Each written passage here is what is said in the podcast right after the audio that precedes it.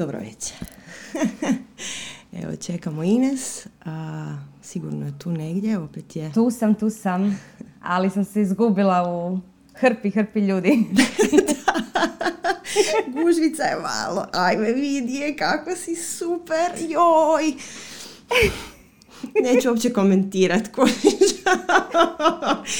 ti ćeš pričati nas cijelo vrijeme tako da te možemo gledati. ne, ne, kužiš, uparile smo se e, crveno i mrežasto, totalno. Super. Meni fali crveni kauč. no dobro, znači drage cure, drage žene, dobrodošle na današnji vrući sacang. Uh, ekipa sa YouTube-a također dobrodošli. Uh, jedno malo samo upozorenje za vas koji gledate na YouTube-u. E, mi ne vidimo chat na YouTube-u i e, tek naknadno možemo vidjeti poruke. E, tako da evo, zapravo vi koji ste došli na Zoom imate puno bolju, puno bolju mogućnost da pitate i da pričamo i tako dalje, ako uopće išto stignemo jer mi smo primile toliko nevjerojatno puno mailova da ja kad sam to stavila sve u jedan Word file, to je ispalo 22 stranice. I tu su krenuli neke naše nove ideje koje ćemo podijeliti vama kasnije. Ali u svakom slučaju danas da pričamo o seksualnosti, o seksualnoj energiji, o svemu šta se tu sad već pokazalo kao potrebno. Mislim da je to dovoljno za početak. A, Ines? Evo ga, moram se unmutat samo. Jesam. A, pa, jako mi je drago da ste se, koji ste se usudili pridružiti live, pogotovo ovako preko Zuma. Vidim da nije toliki, toliko veliki broj preko Zuma, vjerojatno je preko YouTube-a, jer ipak pričamo o seksualnoj energiji, pa bolje da se ne vidimo, da imate mali odmak. dok pričamo o tome. Tako da posebne čestitke za hrabrost ovima koji su s nama u live Da, danas pričamo o seksualnoj energiji. I sad svi vi ste imali neke svoje vizije šta bi to moglo biti. Vjerojatno vizije uvjetovane nekakvim svakodnevnim životom, medijima, e, kulturom, društvom. Međutim, ono što ćemo vam reći odmah na početku jest da je seksualna energija jedna izrazito moćna energija. Ona je toliko moćna i važna za svako biće da nam je čak i univerzum dao kao mali uh, hint na nju, da obratimo pozornost. Znate kako kroz život onako univerzum nam zna davati male znakove na što bi trebali obratiti pozornost? E pa tako je dao za seksualnu energiju jedan veliki hint da nam skrene pozornost na nju, a to je zapravo orgazam. ljudsko biće je uz par vrsta majmuna jedino koje zapravo ima seks i za uživanje. I to uživanje, taj orgazam, je ako ikada mm, ako ikada ste imali iskustva u meditaciji određenih stanja, možete usporediti orgazam sa tim stanjima. Jer i u meditaciji možete doći, o tome ćemo kasnije pričati, Sanja ima isto o tome jednu temu koju će podijeliti, ja ću vam sad samo reći bitno za ovaj prvi dio. u određenim stanjima meditacije možete ući u takvo jedno stanje u kojem ste kao u nekakvom orgazmu koje nema niti vrhunac, niti početak, niti, niti kraj. Kao da ste uronili u jedan vječni orgazam i tu ste i vi za to iskušavate. Znači, već tu vidimo da to ima nekakve veze sa duhovnim. I zapravo seksualna energija je izrazito važna i nužna u svim svojim vidovima za ljudsko biće i za njegov duhovni rast. Međutim, kako to biva kod važnih stvari za naš duhovni rast, tako se i ovdje uplao naš džuro. za sve vas koji još nikad niste čuli o džuri, ukratko, znači, džuro je instanca koju svako ljudsko biće dobije sa svojim ljudskim tijelom koje nam podmeće. Znači, radi razne samosabotaže kako bi nas spriječilo da napredujemo, a zapravo je njegova prava svrha on nam podmeće kako bi mi nadvladali ta podmetanja i tako rasli. Znači on nije, nije zapravo loš, iako izgleda loš. I tako mi imamo našeg džuru, ali ne samo da svako ima svog džuru, već imamo i kolektivne džure. Plural od džure mi je Valentina Engel poslala da je džurama, pa tako, evo, e, kolektivni džurama, ne znam, ali da budemo jezični precizni, znači kolektivnim, kolektivne džurama su se udružili i imamo tu jednu kolektivnu instancu koja radi na tome da čovjeka skrene sa puta, da ne vidi koliko zapravo sa nekom energijom može duhovno rasti. I upravo zato je seksualna energija jedna od energija koja je najviše izvitoperena. E, seksualna energija je pod utjecajem društva, pod utjecajem tradicije, pod utjecajem e, kulture, pod utjecajem religije, pod utjecajem medija toliko izvitoperena da ju naša duša više ne prepoznaje kao energiju sukladno nama. I tu počinju svi problemi sa seksualnošću. Bilo da ne želimo priznati ili prihvatiti svoju seksualnost, bilo da odbijamo seksualnost ili ne želimo imati seksualne odnose, bilo da e, teško postižemo orgazam ili ga uopće ne možemo postići, bilo da imamo nekakve ideje poput e, seks, e, u seksu ne bi smjeli uživati ili seks nije za majke, seks nije ako imam 50 godina, nije više za mene. Znači razne, razne stvari se tu javljaju, pa čak do nekakvih, ajmo reći, mračnih seksualnosti o kojima će isto biti riječ. Znači, sve te nekakve diskrepancije nastaju zapravo jer mi mislimo da je seksualnost, to jest uvjetovali smo sami sebe kroz društvo, tradiciju, religiju, medije, uvjetovali smo sami sebe da je seksualnost nešto što zapravo nije. I ako želimo poraditi na ovim stvarima, prvo moramo zaboraviti apsolutno sve što o seksualnosti znamo i kako nam je seksualnost prezentirana. I tek onda možemo dalje. Sanja? da, moramo zaboraviti samo sekundu. Da, moramo zaboraviti sve što znamo. To je jako teško, zaboraviti sve što znamo, ne kriviti, nemati neke loše emocije, loše misli prema tome svemu što se događalo. Međutim, ono što, na što smo htjeli skrenuti pažnju je da kroz naš kroz naše medije, kroz naše religije, kroz naše kulture, kroz naše društvo i civilizaciju, kako bi rekli. E, mi smo zapravo zatrli taj naš seksualni e, element i e, cijelo naše cijela naša civilizacija, uključivo i istočnjačku i tako dalje, ima ozbiljnih problema. Ipak je ovo Kali Juga. Znači Kali Juga potpuna degradacija čovječanstva. I mi uh, uvijek posežemo za nekim drevnim spisima, mi uvijek posežemo za nekim drevnim znanjima da nam razjasni neke stvari koje mi trenutno nismo u stanju pojmiti, a vidimo da ima neke, da tu ima nešto. Ne? I kad pričamo o seksualnosti, jedan od genijalnih primjera vam je kurva babilonska, takozvana. Znači u našoj kulturi postoji taj jedan pojam kurve babilonske. A šta je zapravo kurva babilonska? Babilonska kurva nije kurva, nego babilonska boginja. Babilonska boginja uh, Ištarinana, ona je inače boginja ljubavi, boginja seksualnosti, ljepote, ali također i boginja rata i pravde i politike. Znači ta Ištarinana boginja e, koju možemo e, usporediti s Afroditom, Venerom i tako dalje, koje su došle kasnije, koje su puno manje bitne i zbog toga je ova kletva bačena na, u babilonsku boginju. to je zapravo, e, ona je boginja nečeg što bi mi danas nazvali tantrom. Mi pričamo o 4000 godina prije nove ere.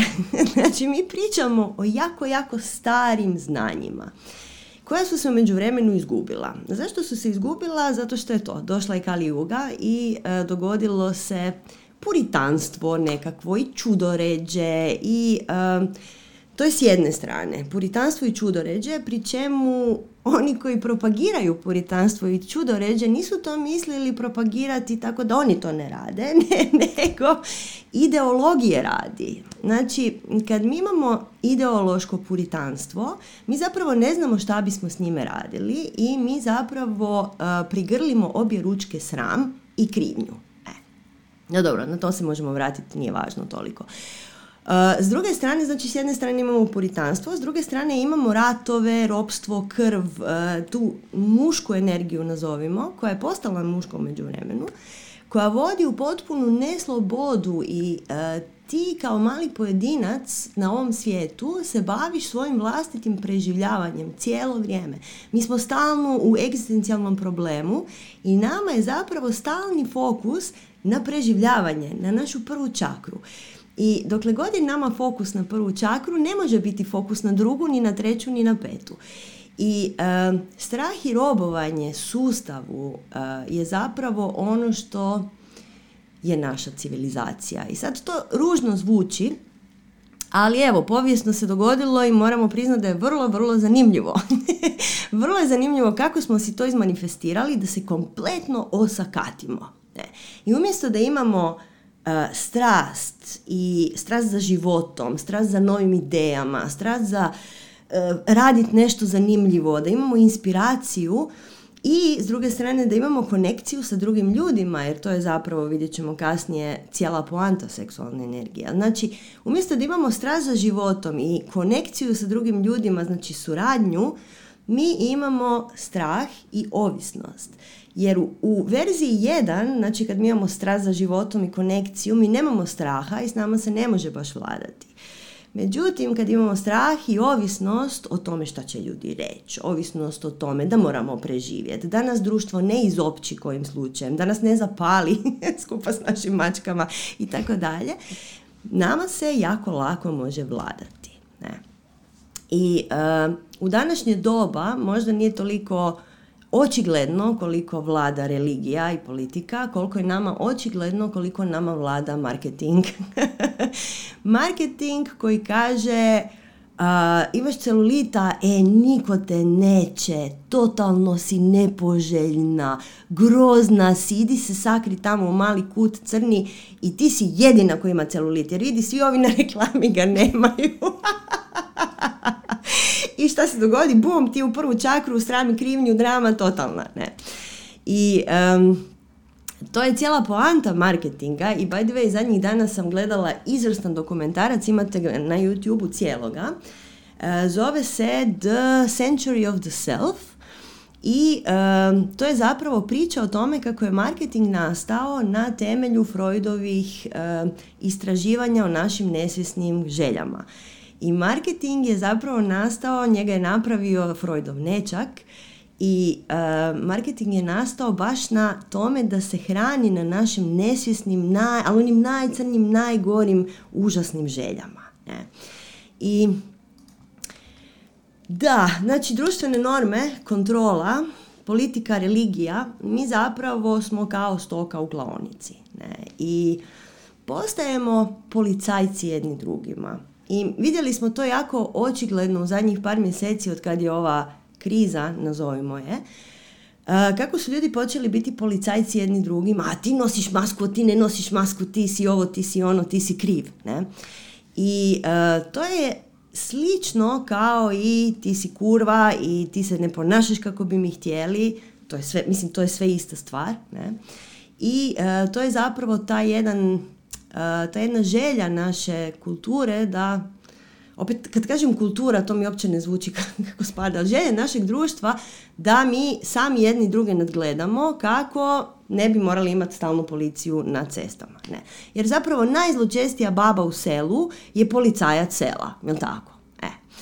I um, zbog toga što mi imamo taj što će selo reći, mi vrlo često uh, imamo tu ideju um, da je tu kod nas na Balkanu jako loše.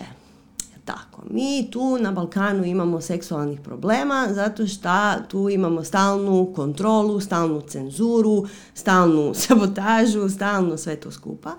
Međutim, ja u zadnje vrijeme se bavim sa jednim e, krugom vrlo zanimljivih ljudi koji su svugdje po svijetu i svašta sam se naslušala u zadnje vrijeme.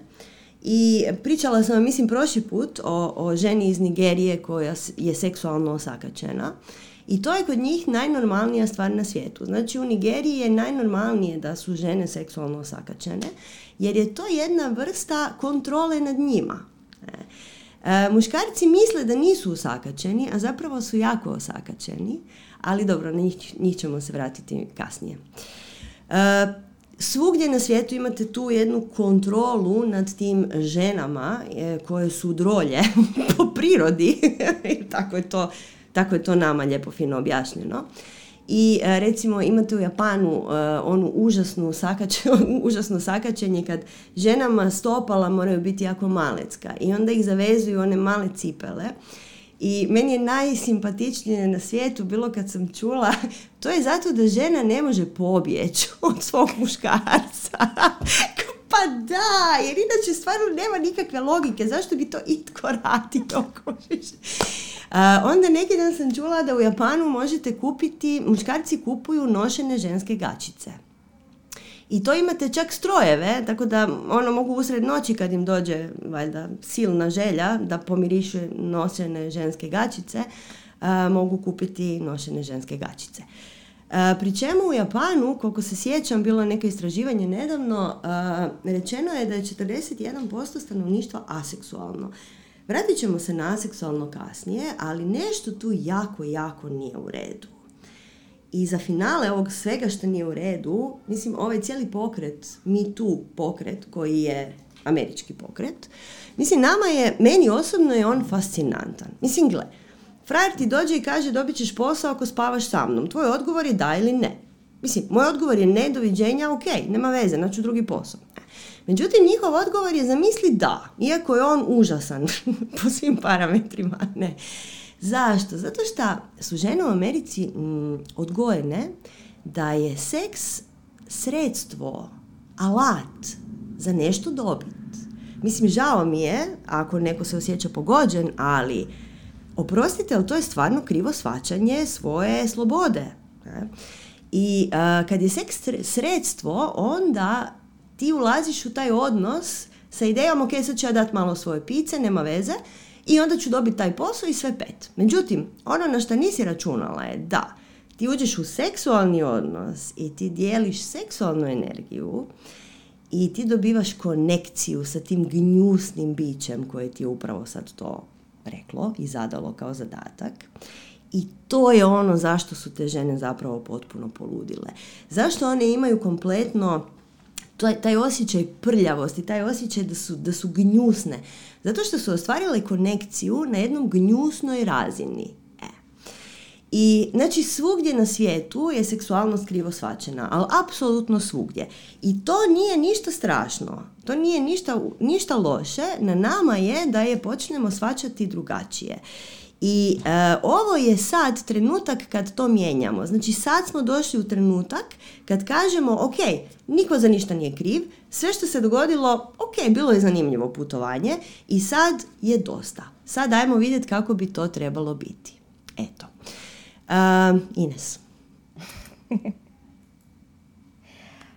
da, potpuno se slažem s tobom. Znači, seks je izvitoperen posvuda u svijetu. Međutim, to nije loša stvar. Znači, seks je napadnut od kolektivnog džure posvuda. A, to je prilika za naš rast. I nemojte misliti da je sad samo naša generacija ima problema sa seksualnom energijom. Seksualna, problemi sa seksualnom energijom sežu daleko, daleko, daleko u prošlost. Međutim, imamo i sanje i jata i osjećaj da je tek sad došlo neko vrijeme kad su se žene spremne, grubo je reći, pobuniti. Jer neće se tu biti revolucije na trgovima i paljenja gačica i grudnjaka. Ne mislim na takvo nešto. Nego uh, jedna revolucija unutarnja na koju su spremne. I na to možda neće biti gledane uvijek blagonaklono od društva. Jer što je društvo? Društvo je kristalizirani trenutni kolektivni džuro, najčešće. Znači, vrlo često ćete biti kao neke crne ovce ili čudakinje ili vještice ili ne, nešto negativno. Jer znamo kakve žene mogu biti. Žena može biti svetica ili žena može biti kurva. Žena može biti dobra majka ili zla vještica. I onda ako niste dobra majka, ako niste svetica, ako se ne ponašate po pravilima tog, tog, tog kolektivnog džure, društva, ajmo reći, onda ste vi kurva. Onda ste vi zla vještica. U Slavenskoj, znači sve tradicije svoje imaju e, najmoćnije žene koje su bile u nekakvim legendama su bile vještice. U slavenskoj tradiciji mi imamo babu Jagu.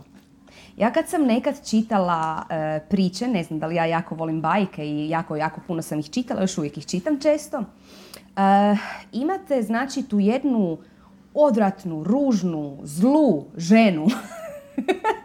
ja sam kao dijete mislila, a to je vještica, ružna je i tako to, koja je baba Jaga. Pazite, baba, ona, ona je stara jedna žena, ne? Međutim, baba Jaga je zapravo iskonski najmoćnija, e, najmoćnija personifikacija žene u slavenskoj mitologiji. I vidjet ćete da taj kolektivni džuro, taj e, materializirani kolektivni džuro u obliku društva najčešće želi, e, želi umanjiti moć, pogotovo žensku moć. I onda ih trpa u te neke te neke obrazce kako bi ih ocrnio, kako društvo bi se maklo od njih. Kako im ne bi vjerovalo, kao a to je vještica, nemoj prilaziti. Znači, za provesti jednu unutarnju revoluciju, kakva god ona bila, bila da se ticala seksualne energije, bila da se ticala samo duhovnosti, a ako se tiče duhovnosti, ispletena je seksualna energija u njoj, znači ne možete to izbjeći. ako, ćete, ako ste spremni na tu jednu unutarnju revoluciju, tada trebate biti spremni i da vas društvo neće uvijek prihvaćati kako bi vi možda htjeli da vas prihvaća. Sa velikim zagrljajem i puno, puno ljubavi. E, Balkan, imamo tog jednog balkanskog kolektivnog džuru. Džuro Balkanac takozvani. Kakav je taj džuro Balkanac? Pa prvo, mm, da, da, imamo i Moranu isto, međutim Morana, ja ju baš nisam susretala u bajkama, kad bi čitala bajke. Kad bi čitala legende, da, ako možete primijetiti. Znači imali smo pitanje, vi na YouTube-u ne vidite, pardon. To je ne pitanje, već komentar, da imamo i Moranu, koja je mlada, lijepa i moćna. Da, imamo ju. Ali da li ste ikad susreli dječju bajku sa Moranom? Da, ona je dio mitologije, tako je. Nije, nije dio nekakvih bajka koje ćete sresti. Ali zato u bajkama vam trpaju babu Jagu, non stop. I ja sam ono kod dijete, o, baba Jaga, to je strašno, ne? ok, ajmo se vratiti na našeg balkanskog džuru. Džuro Balkanac, takozvani. Ok, kakav je džuro Balkanac?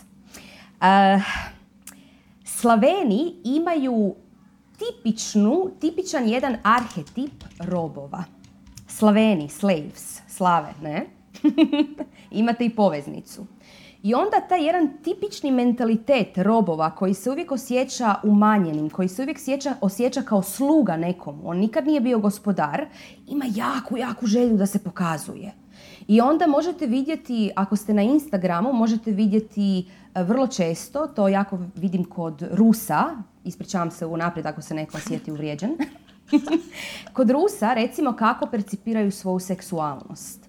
To su cice, noge, volan, između volana skupog auta. Znači sve je nešto jako, jako materijalno, sve je nešto jako na van. Žele se pokazati da oni imaju. I stalno Slaveni imaju potrebu, i Balkanci pogotovo, da se dokazuju. Jer se osjećaju manje vrijednima, imaju taj jedan manje vrijednosti, uh, ajmo reći, blokadu manje vrijednosti. Uh, ne samo to, već kakva je klasična balkanska žena? Arhetip balkanske žene je žena mučenica. Ona šuti, to jest ona bi trebala šutiti. ona bi trebala trpiti. Svi znamo da zapravo balkanske žene onda imaju svoje nekakve suptilne taktike, pa pomoću raznih stvari dobivaju što hoće. Ali rade to na neki način tiho, podmuklo. I onda imamo te arhetipove koji su se povezali. imamo e, kurvu ili sveticu, imamo mučenicu, imamo ropkinju i sve je to stvorilo takav džumbus u našem percipiranju seksualnosti da je naša seksualnost projicirana kroz jedno naše, ono što Tole zove, tijelo boli. E, dobili smo jedno pitanje malo da se, e, da se referiramo na tijelo boli. To je jedan termin od Tolea. Zapravo mi smo o tijelu boli već puno puta pričali prije, ali ga nismo nikad nazvali tijelo boli. Morate zvati da svaka nekakva duhovna, duhovni smjer ima neke svoje termine. Što je tijelo boli? Tijelo boli ima nekakav individualan vid i kolektivan vid i to su sve one blokade koje ste vi kroz život skupili, ali ne samo vaše blokade, već i te neke kolektivne blokade koje smo kroz, kroz prošlost, kroz naše pretke skupili i naslijedili. I tako recimo smo naslijedili život je težak, seks je prljav, moraš biti dobra cura. ok? To smo sve naslijedili i to se sve zgrudalo u našem tijelu, pretvorilo u nekakvu zarobljenu energiju koja gotovo da se materializirala i to oblikuje naše takozvano tijelo boli koje govori Tole. E, I kroz to tijelo boli mi percipiramo seksualnu energiju. Jer, uskoro ćemo pričati točnije što je seksualna energija, ali pazite, seksualna energija to su energetski pokreti unutar tijela. I vi, ako imate tijelo začepljeno, kako, ti, kako ta seksualna energija može teći? Pa ona ako se i uspije probiti, kroz svaku blokadu koja se probije, ta blokada ju na neki način zaprlja, pod navodnim znacima. I ona je onda potpuno, potpuno izvitoperena i tu nastaju razni problemi. Sanja? Da.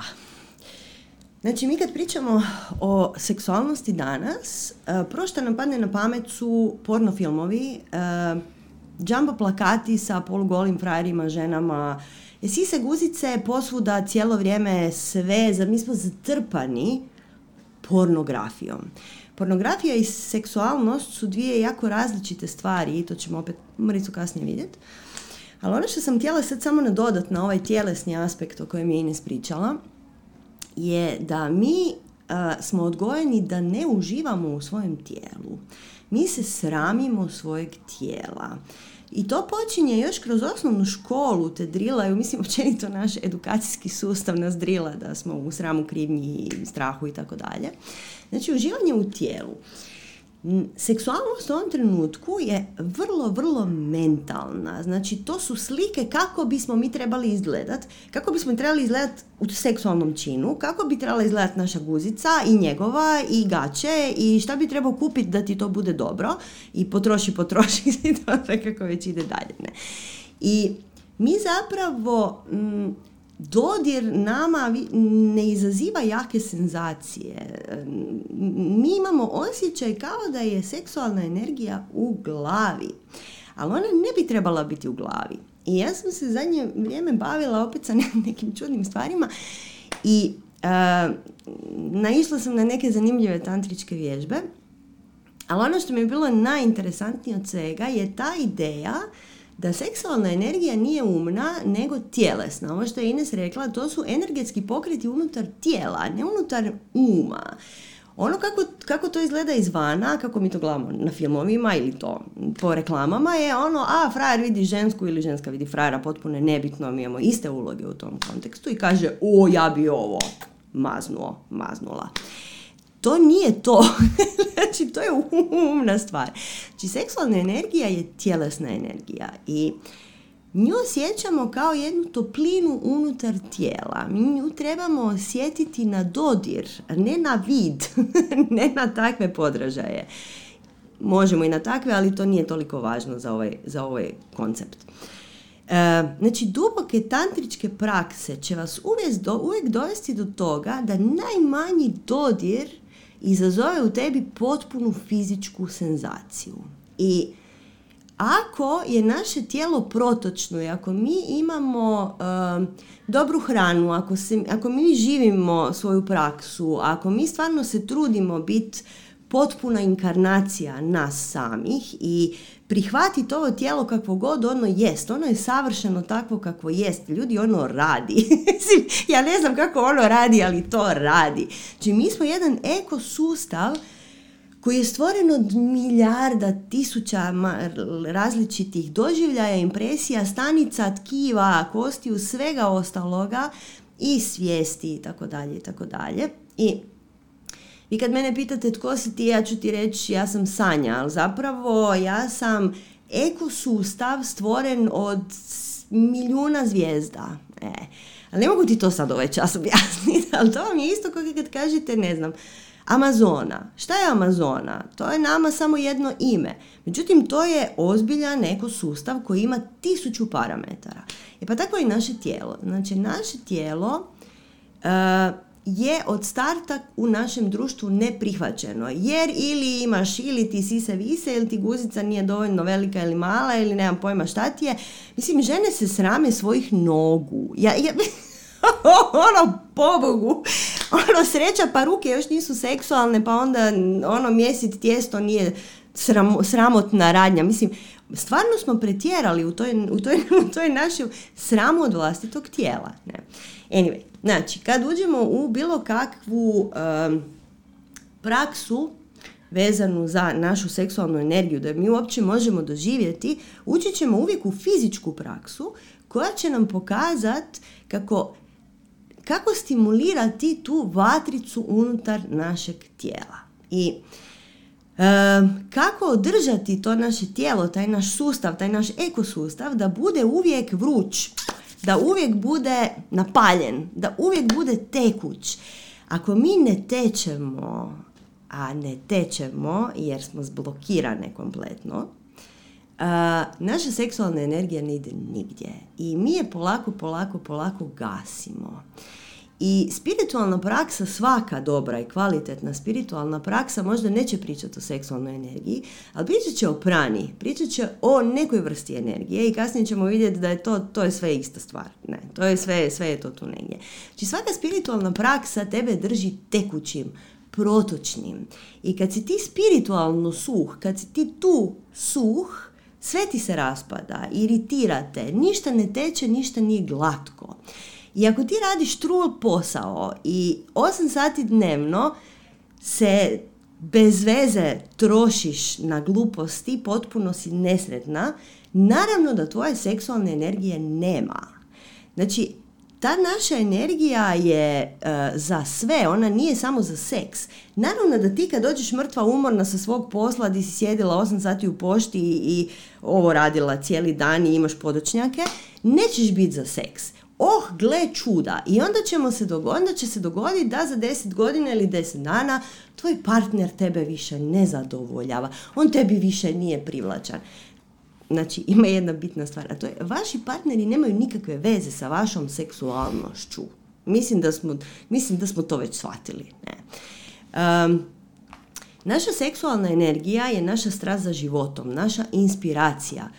I uh, gdje god u vašem životu nema strasti, tu će vam stradavati vaša seksualna energija. Ono što želiš je kompletan život, život koji uh, ima strast u svakom segmentu. Jer ja seksualnu energiju koristim za svoj posao. Ja seksualnu energiju koristim za svoje plivanje. Ja koristim nju za svoje čitanje i proučavanje. Znači, ona je apsolutno svugdje prisutna. I um, evo, ako uzimate lošu hranu, ako uzimate tablete, ako koristite bilo kakvu kemiju, vi ćete biti fizički otupljeni. I dobile smo puno pitanja koja su vezana za to da, ne znam, ja sam na antidepresivima i gle, ja nemam nikakvu seksualnu želju. Mislim, da, nemaš. Nemaš nikakvu želju. jer te sve to skupa otupilo, a seksualna energija je ona koju ćeš prvo primijetiti, zato što je to vatrica koja gori unutar nas. E, da, to si super rekla i zapravo kolektivni džuro, opet ja po njemu, kolektivni džuro radi na tome da nas otupi. Cijeli svijet je napravljen da nas otupi. Znači, ako možete primijetiti, upalite televizor, odite na neki događaj, sve je puno nekakvih jakih, jakih poticaja. Vi ste na tisuću jednoj društvenoj mreži, imate mobitel, imate laptop, imate ne znam šta sve imate već, ne? I sve vam je upaljeno, stalno nešto bi bipka, svi vas mogu dobiti. Odete na koncert, tu je ono, ne znam kakav light, ne znam kakvi kostimi. Znači, sve je sve je postalo toliko, toliko intenzivno. Na sve strane vidimo, ne znam, sise, guzice, noge. A opet, s druge strane, nismo spremni doći, mi bježimo od nekakvih intenzivnih osjećaja zapravo. I ovi vanjski intenzivni osjećaji su napravljeni zato da bi nas otupili i da bi mi bili kao na nekakvim antidepresivima. Znači, čak i ako ne uzimate nikakvu kemiju, ako živite u modernom društvu, i ne štitite se na neki način od njega, vi ste kao na nekakvoj kemiji. Vaše tijelo potpuno otupi i zapravo se na neki način branite od tih nekih unutarnjih intenzivnih e, osjećaja. I branite se samo izvana, izvana, izvana, samo da vam nešto dolazi, da ne bi morali se okrenuti na unutra. E, zašto je jako, jako važno imati zdravo tijelo za seksualnu energiju. Da bi to objasnili, ajmo ovako. Prvo ćemo reći što je zapravo seksualna energija. Seksualna energija je životna energija. I zato je ono važna za apsolutno sve nas. E sada, kako mislim životna energija? Životna energija se može se može manifestirati na različite načine. Mi imamo tri centra svjesnosti. Prvi centar svjesnosti, recimo negdje oko pubične kosti, pupka. Drugi centar svjesnosti, sredina prsnog koša. Stalno dodirujem mikrofon, Serđo će imati problema sa montiranjem, sorry. I treći centar svjesnosti, centar glave. Kroz ta tri centra svjesnosti naša životna energija teče i manifestira se na razne načine. Imamo e, pojam alkemije. Najstarija alkemija, navodno, je taoistička alkemija. Ona priča o tri manifestacije iste životne energije – to je energija koja se naziva Jing ili Qing, zavisi u kojem dijelu Kine pričamo, znači koja je u ovom centru. Ki ili Qi koja je u ovom centru. I Shen ili Sen, opet zavisi od dijela Kine gdje jeste u izgovoru, koja je u ovom centru. Jing ili ono što oni, što možemo prevesti kao nekakva seksualna energija, je zapravo materijalna esencija. Ovaj centar je najmaterijalniji. I ta seksualna energija je nešto što hrani naše cijelo fizičko tijelo, ali ne na razini kao što ga hrana hrani. Ne na takvoj, nego na jednoj subtilnijoj razini je hranjivo i gorivo za naše tijelo. E, daljnje, ki ili či, je zapravo ono što mi nazivamo prana. To je energija koja je subtilnija energija od ove prve. A šen ili sen je ono što nas spaja, energija koja nas spaja sa apsolutom. I mi zapravo možemo i hm, ovako, ako imamo bilo kakvih seksualnih ajmo reći izazova, možemo ono što definitivno svi mogu napraviti je prvo doći u doticaj sa svojim tijelom. Ako vi niste u doticaju sa svojim fizičkim tijelom, vi taj prvi centar svjesnosti i seksualnu energiju nećete moći razviti. Šta će se desiti dalje? Iz seksualne energije, iz te hrane, džinga, nastaje zapravo fluidnija, e, praničnija jedna energija. Nastaje prana, nastaje ki, nastaje či. I tek iz nje mi možemo se spojiti onda sa apsolutom. Međutim, ako stvari štekaju tu dole, mi ćemo, mi ćemo gubiti energiju, mi ćemo se sušiti ko suha šljiva, kao što je rekla Sanja. Znači, baš ćemo biti suhi, suhi iznutra.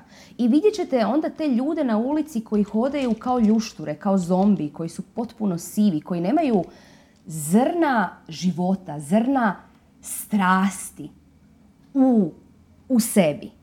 To je zato jer nemaju tu seksualnu energiju. Ali čim se čuje ta riječ seksualna energija, svi odmah kao "Ah, bolje da u to ne lazim. Ne? Bolje, da, bolje da se ne priključim uživo na Zoomu, već ću gledat sa YouTube-a.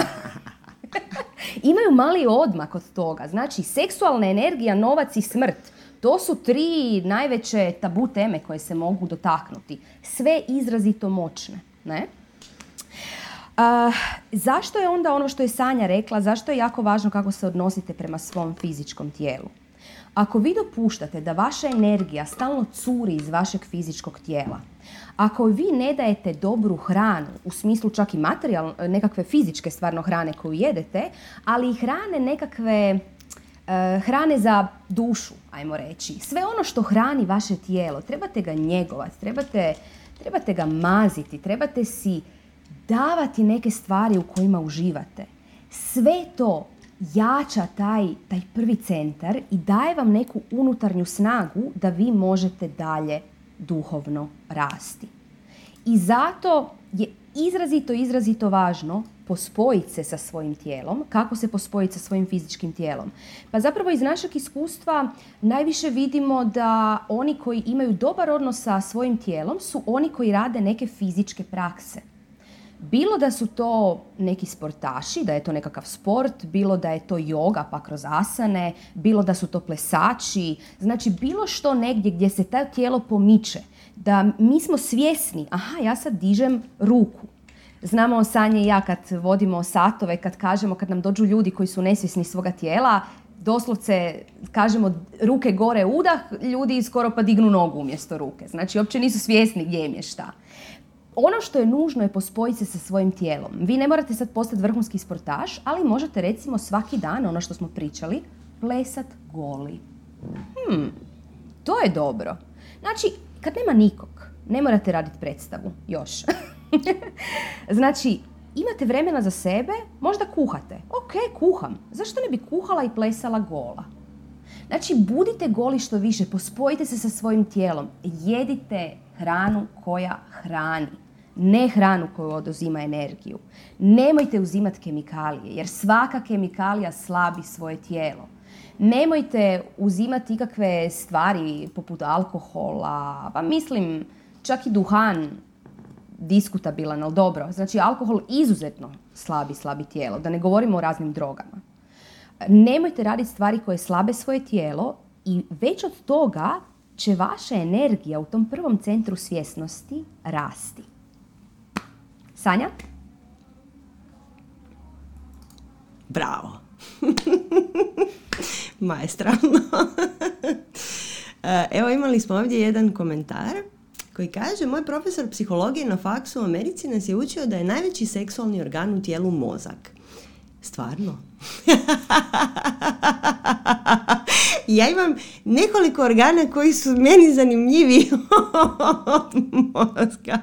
E, dakle, to je isto jedna od ovih... Uh, jedna od stvari koje nas uče u školi. Mislim, toliko stvari su nas učili u školi koje su potpuno krive.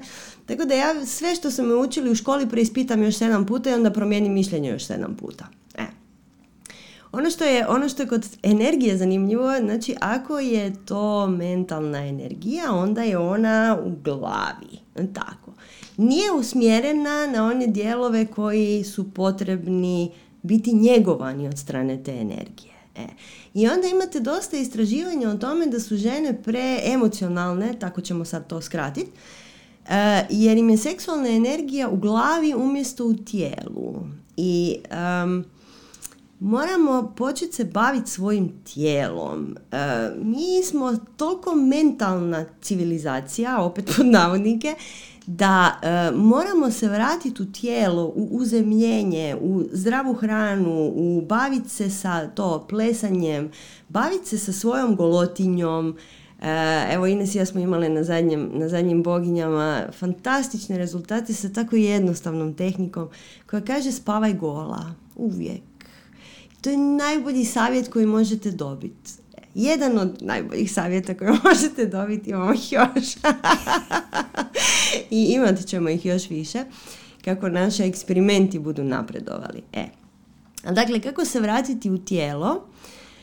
Uh, ima jako puno različitih praksi, znači naravno Ines ja radimo jogu pa je nama to nazovimo jednostavno, ne, iako to što je Ines spomenula mi toliko često vidimo da ljudi uopće ne razumiju da im je ljeva ruka, a kamoli neke druge stvari, neke druge senzacije, ne. Treba se pozabaviti sa uh, doslovno osjetom seksualne energije u svojem tijelu. Kako se to radi? mislim, da ćemo imati, mislim da ćemo imati neke prakse, uh, Ines ja, o, koje će se baviti s time. Uh, trenutno vam je jedna od zanimljivih uh, praksi, mene jako zabavlja zato što se zove OM. to vam je orgazmička meditacija.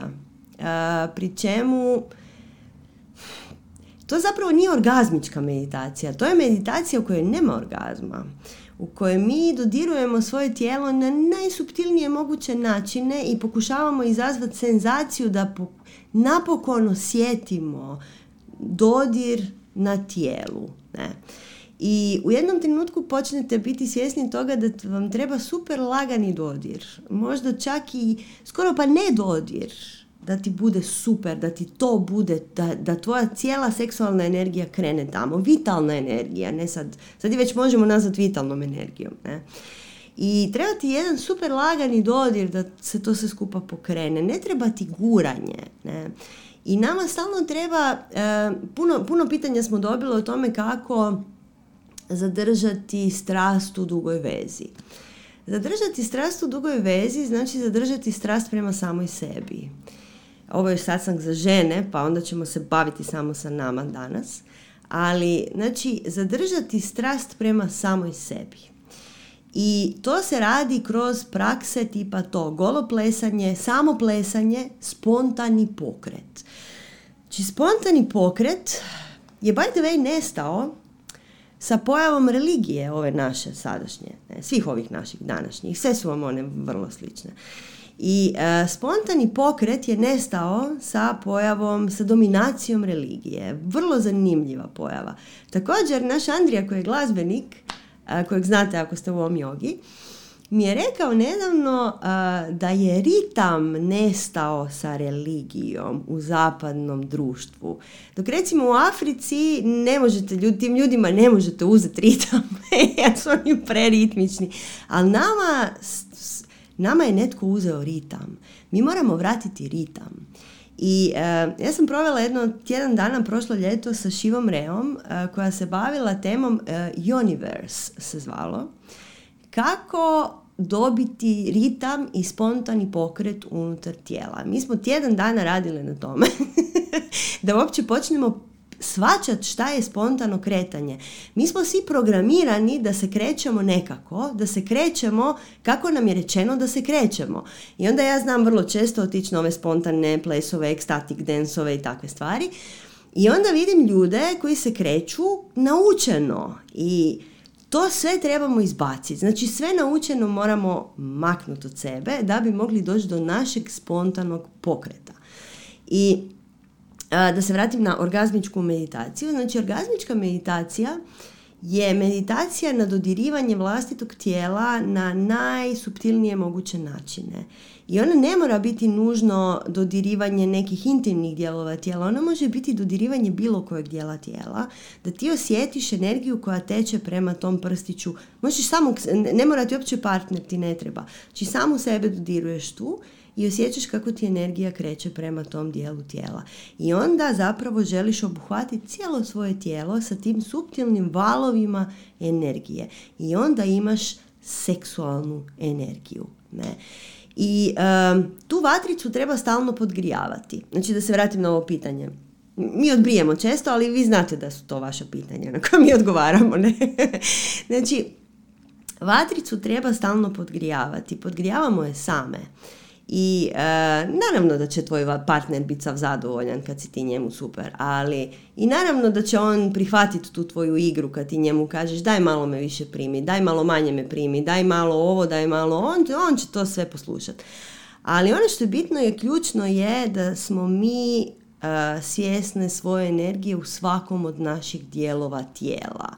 I to vas, nažalost, ne možemo naučiti u jednu večer, ali evo, imat ćemo neke, neke intenzive gdje ćemo to pokušati s vama napraviti.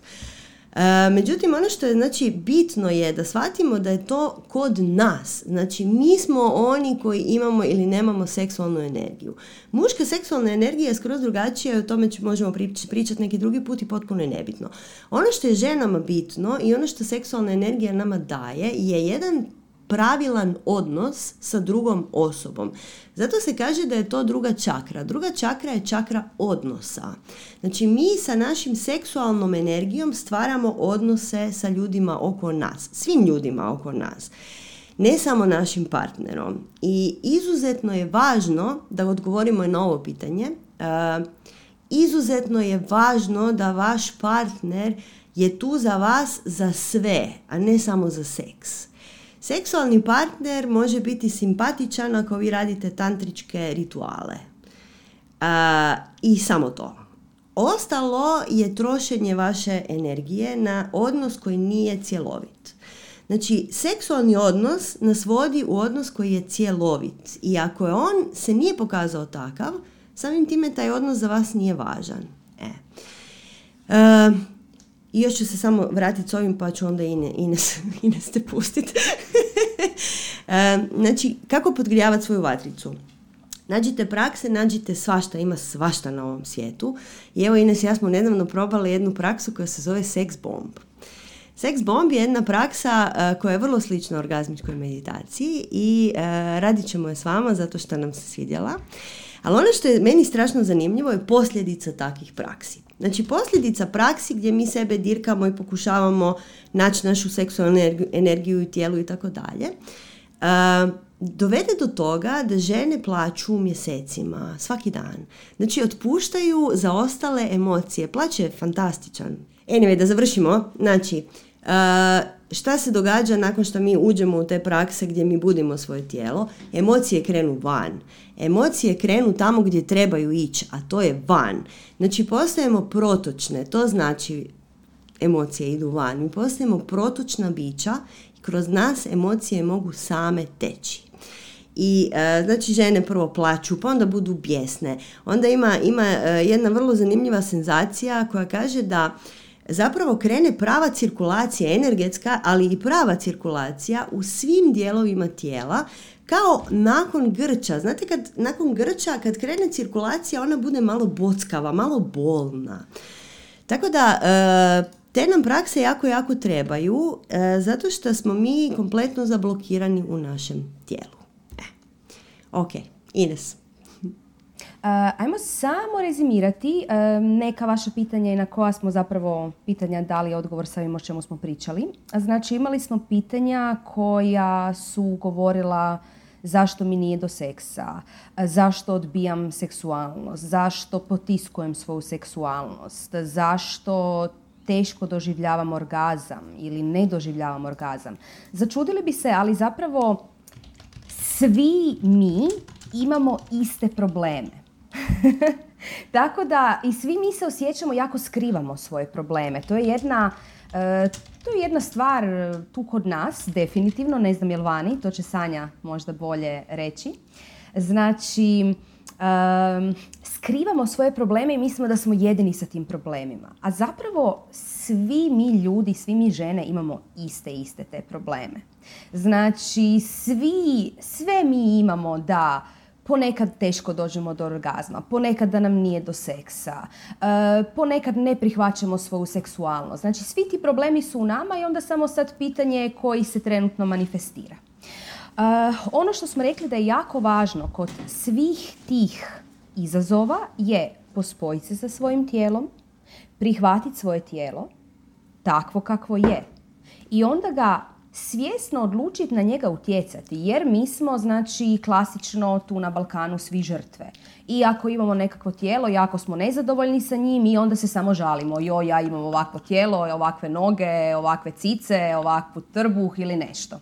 Međutim, šta je zapravo istina? Istina je da je naše tijelo kristalizira, da su naše tijelo kristalizirane naše misli, emocije i akcije. Sve što mi jesmo, apsolutno sve i sve što imamo u životu, ali to sad nećemo oko toga, nego kako mi doslovce fizički izgledamo, je manifestacija naših dosadašnjih misli, akcija i e, bilo kakvih emocija i stvari koje smo proživjeli. Ako želimo mijenjati naše tijelo, znači moramo mijenjati naše misli, akcije i uroniti u nekakve subtilnije stvari. Znači, rekli smo da ta vitalna energija, ta energija koja nas hrani, seksualna energija, je u tom prvom centru. U tom prvom centru po jogijskom nekom učenju spadaju i prve tri čakre. Zapisala sam par pitanja koja je izuzetno važno da se za zdravu zdravi protok seksualne energije svi zapitamo. Prvo je da li se osjećamo sigurno? Da li se osjećamo sigurno fizički? Da li se osjećamo sigurno da li se osjećamo sigurno materijalno?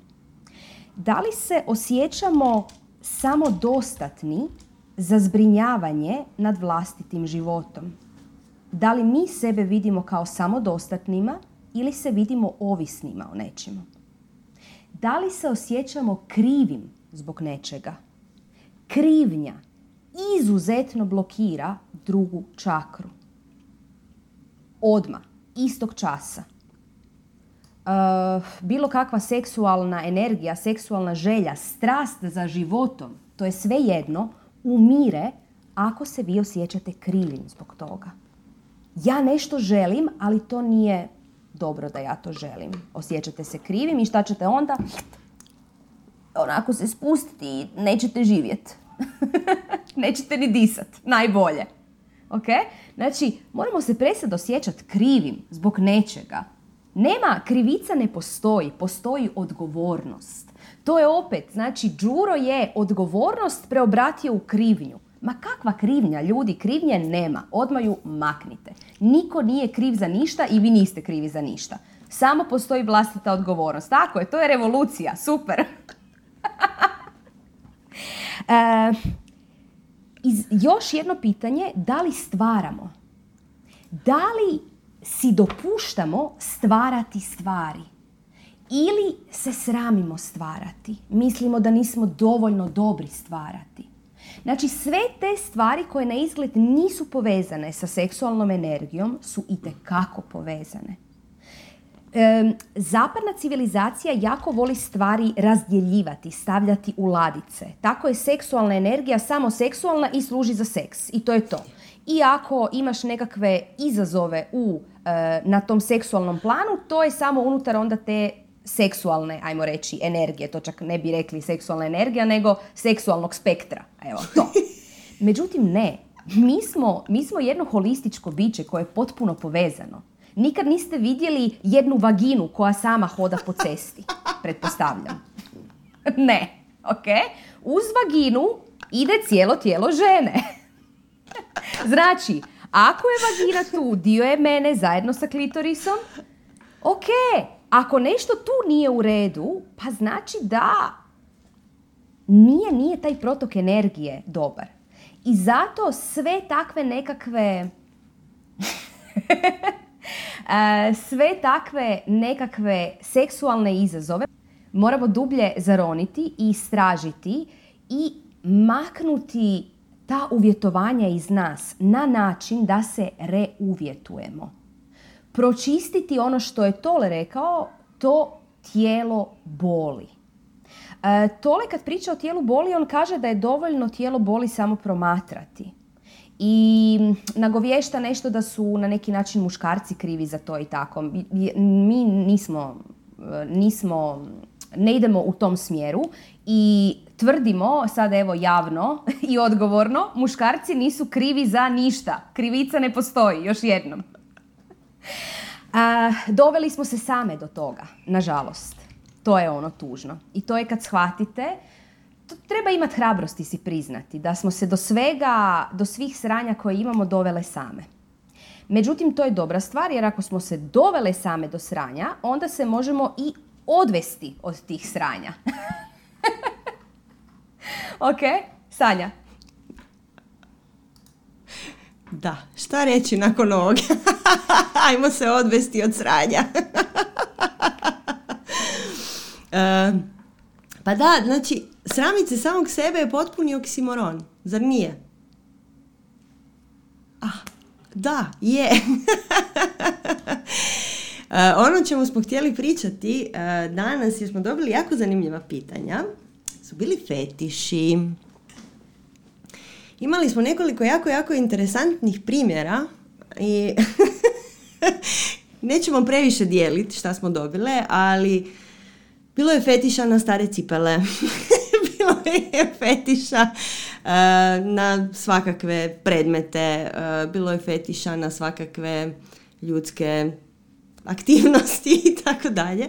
Znači ljudi imaju razno razne uh, razne razne radna skretanja svoje seksualne energije u nekim zanimljivim smjerovima. E sad, Većina pitanja koje smo dobili je bila da li je to zdravo i dragi lastane, da li je ovo normalno. znači, fetiš kao takav je skroz u redu ako ti fetiš dijeliš sa nekom drugom osobom. I um, kad imate fetišiste koji sami u svojoj sobi u crnom mraku se skrivaju od drugih ljudi da ne bi slučajno ih netko uh, tu vidio šta rade, to je, to bi trebalo možda se pozabaviti s time na neke razne načine. Međutim, ako vi imate ove uobičajene fetiše i spremni ste ih podijeliti sa drugim ljudima, sa svojim partnerom ili partnerima,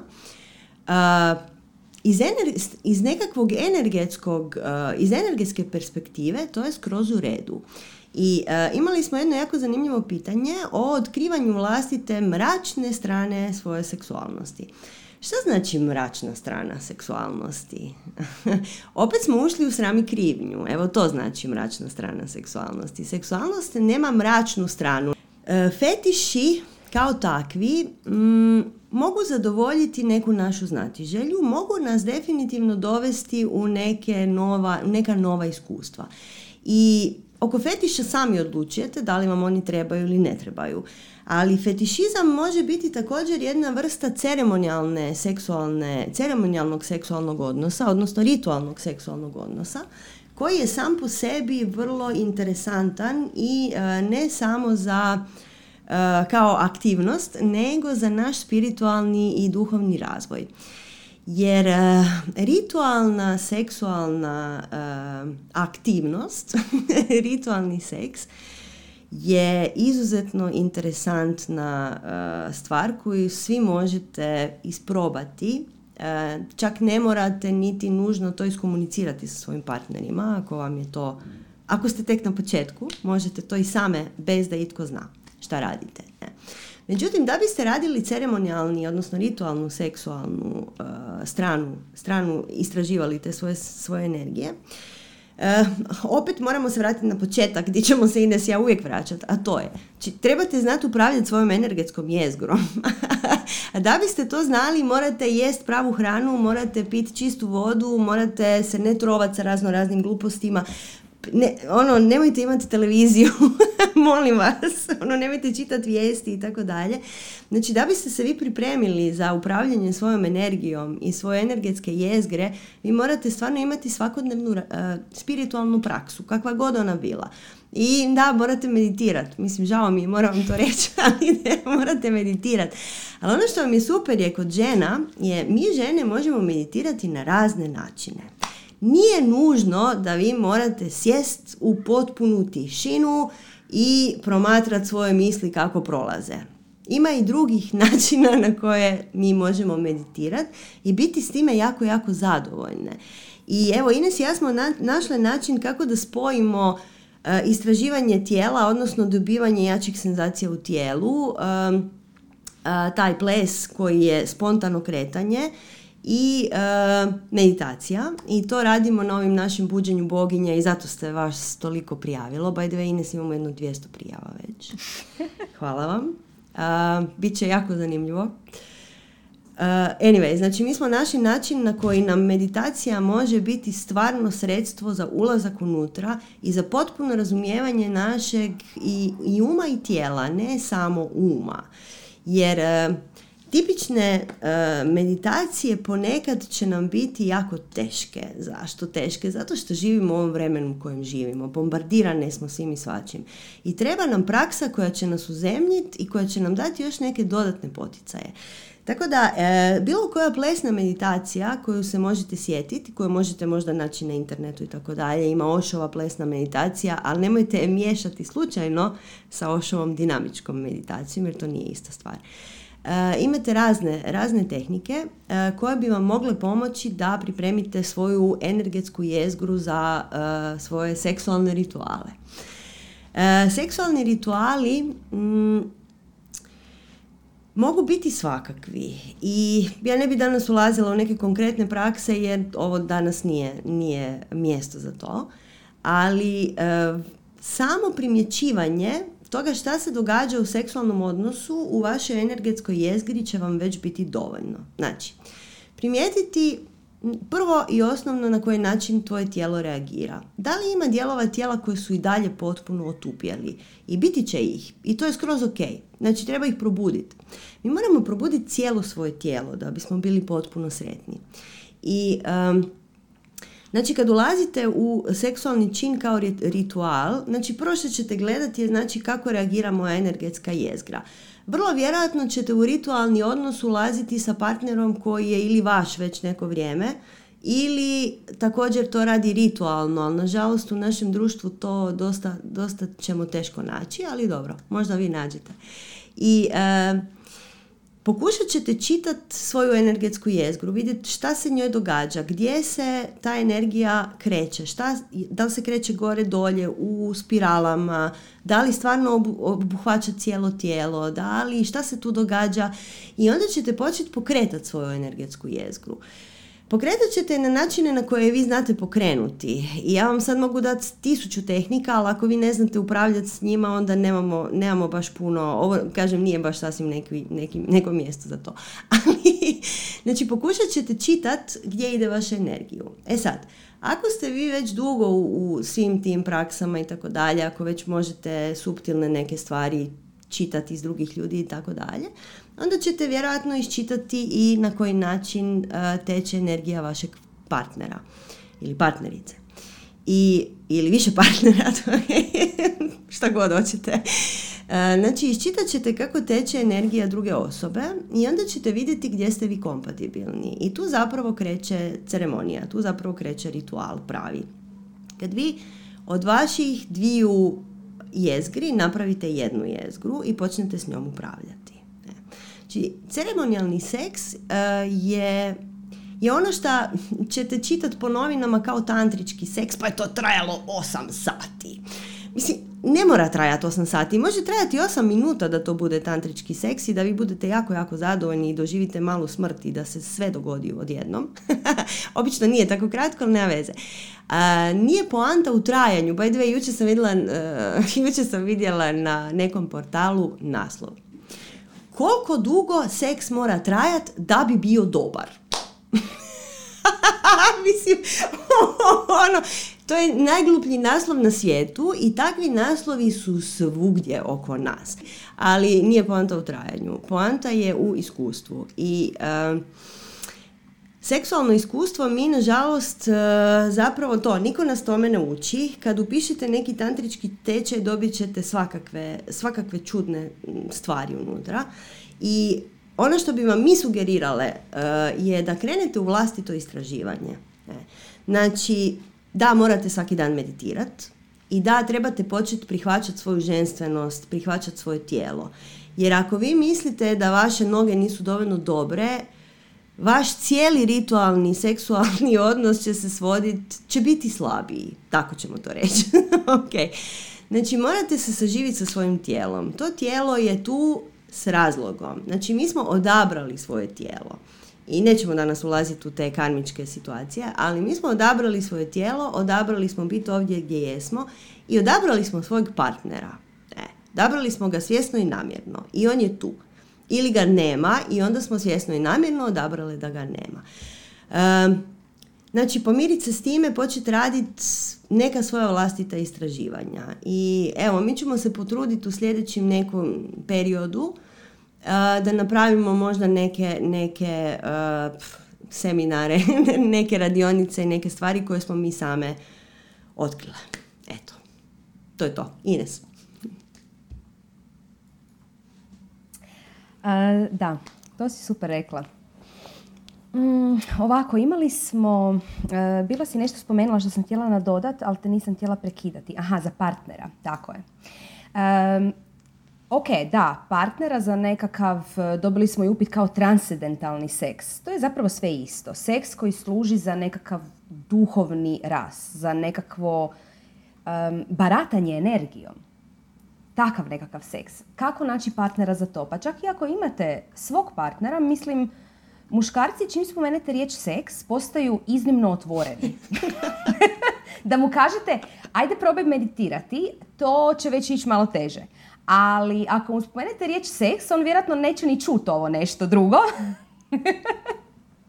I vjerojatno ćete ga moći vrlo lako nagovoriti i on će to shvatiti kao igru, što je igra. Znači, nemojte se sramiti. I ako želite probati takve nekakve stvari, ono što mi savjetujemo je da prvo probate same sa sobom. Znači, vježbajte prvo, onda jer uvijek kad imate dvije osobe, tu trebate dvije energije hendlati, koordinirati. To je uvijek malo teže. Znači, probajte prvo same sa sobom. Osvijestite svoje tijelo, budite gole, plešite gole, dodirujte se pred ogledalom. Uh, uzmite si par minuta i izvodite najžestvenije pokrete koje možete zamisliti ispred ogledala gledajući se. Uronite potpuno u tu, tu energiju. I onda pokušajte dodirivanje razno, vidjeti da, jako je važno osvijestiti svoje tijelo na razini da osjećate dodir na malom prstu jednako kao dodir na nosu. Ok? Zato želimo više svjesnosti dovesti u svoje tijelo. I onda sa svim tim nekakvim alatima krenite, ne morate znati ništa praktički o tantričkom seksu, ali krenite krenite sa svojim muškarcem i radite takvu zajedničku igru. I tu će već biti nešto. E, pitali su nas na četu za razne knjige, literaturu i tako nešto što se može, što se može preporučiti. Pa uvijek, uvijek ono što Sanja i ja prvo preporučujemo, kao što je Sanja rekla, je ne literatura. Literatura će vas naučiti nešto što ćete vi staviti u vaš um i pospremiti i vaš um će onda stvoriti kao neku ideju da on nešto zna o tome, a zapravo to ništa nije prošlo kroz, kroz cijelo tijelo. Nije to holističko. Jer kao što vagina ne hoda sama, tako ni um ne hoda sam. Nego to je sve jedna cjelina. I nikada ne možete dobiti znanje iz knjiga kakvo možete dobiti iz osobnog rada. I svo znanje koje Sanja i ja dijelimo sa vama je zapravo znanje iz našeg osobnog rada. Nije nešto što smo, mislim naravno da čitamo, nemojte skrivo shvatiti. I imamo, imamo jedno vrlo, vrlo dobro, uh, jednu vrlo dobru podlogu u obrazovanju, isto tako. I čitamo svašta i volimo istraživati. Međutim, uvijek ono gdje najviše rastemo i ono što osjećamo da možemo dijeliti sa drugima je ono što smo dobili u radu same sa sobom, sa svojim učiteljima, jedni s drugima. Znači, taj nekakav unutarnji rad je ono prema čemu se trebate usmjeriti. Taj rad najbolje ako je sistematičan i dobar je početak naše boginje koje uskoro kreću. Nismo sigurni hoćemo li ograničavati prijave ili ne na kraju. Vidjet ćemo kako će to biti jer se jako, jako puni. Pa ako ste, ako ste za boginje nemojte puno razmišljati nego se odmah prijavite. Od svog unutarnjeg bića. Da, znači to je, to je rad sam sa sobom. I to je onda od kud se može učiti. E, Sanja, što kažeš da imali smo par pitanja koja pitaju E, da li je seks nužan i koliko? E, što ako smo aseksualni, što ako smo bez partnera, da možda to sad dotaknemo. Kako si s tim? Ja bih samo voljela odgovoriti, ovdje imamo na četu, kaže pitanje, čemu na kraju služi ženski orgazam? To nauka još uvijek ne zna upitnik. E pa znam ja.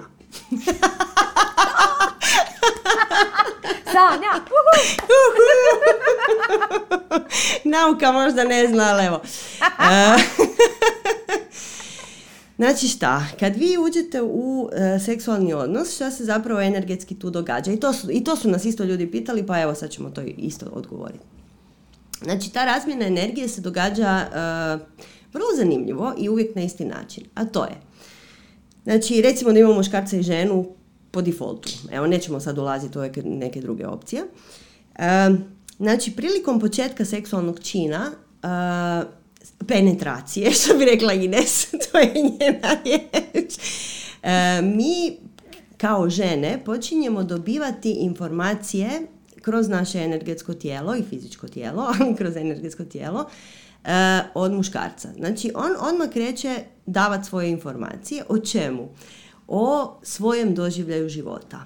Znači, on s nama dijeli kako je njemu zapravo.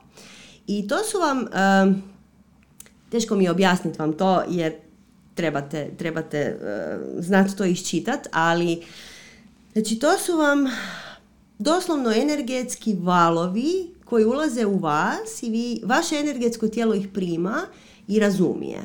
I zato partneri koji imaju e, česte seksualne odnose počinju sličiti jedne na druge, počinju pričati jedni i drugi slično, imaju slično iskustvo života zato što dijele iskustvo života. E sad, znači muškarac krene odmah dijeliti svoje iskustvo života momentalno.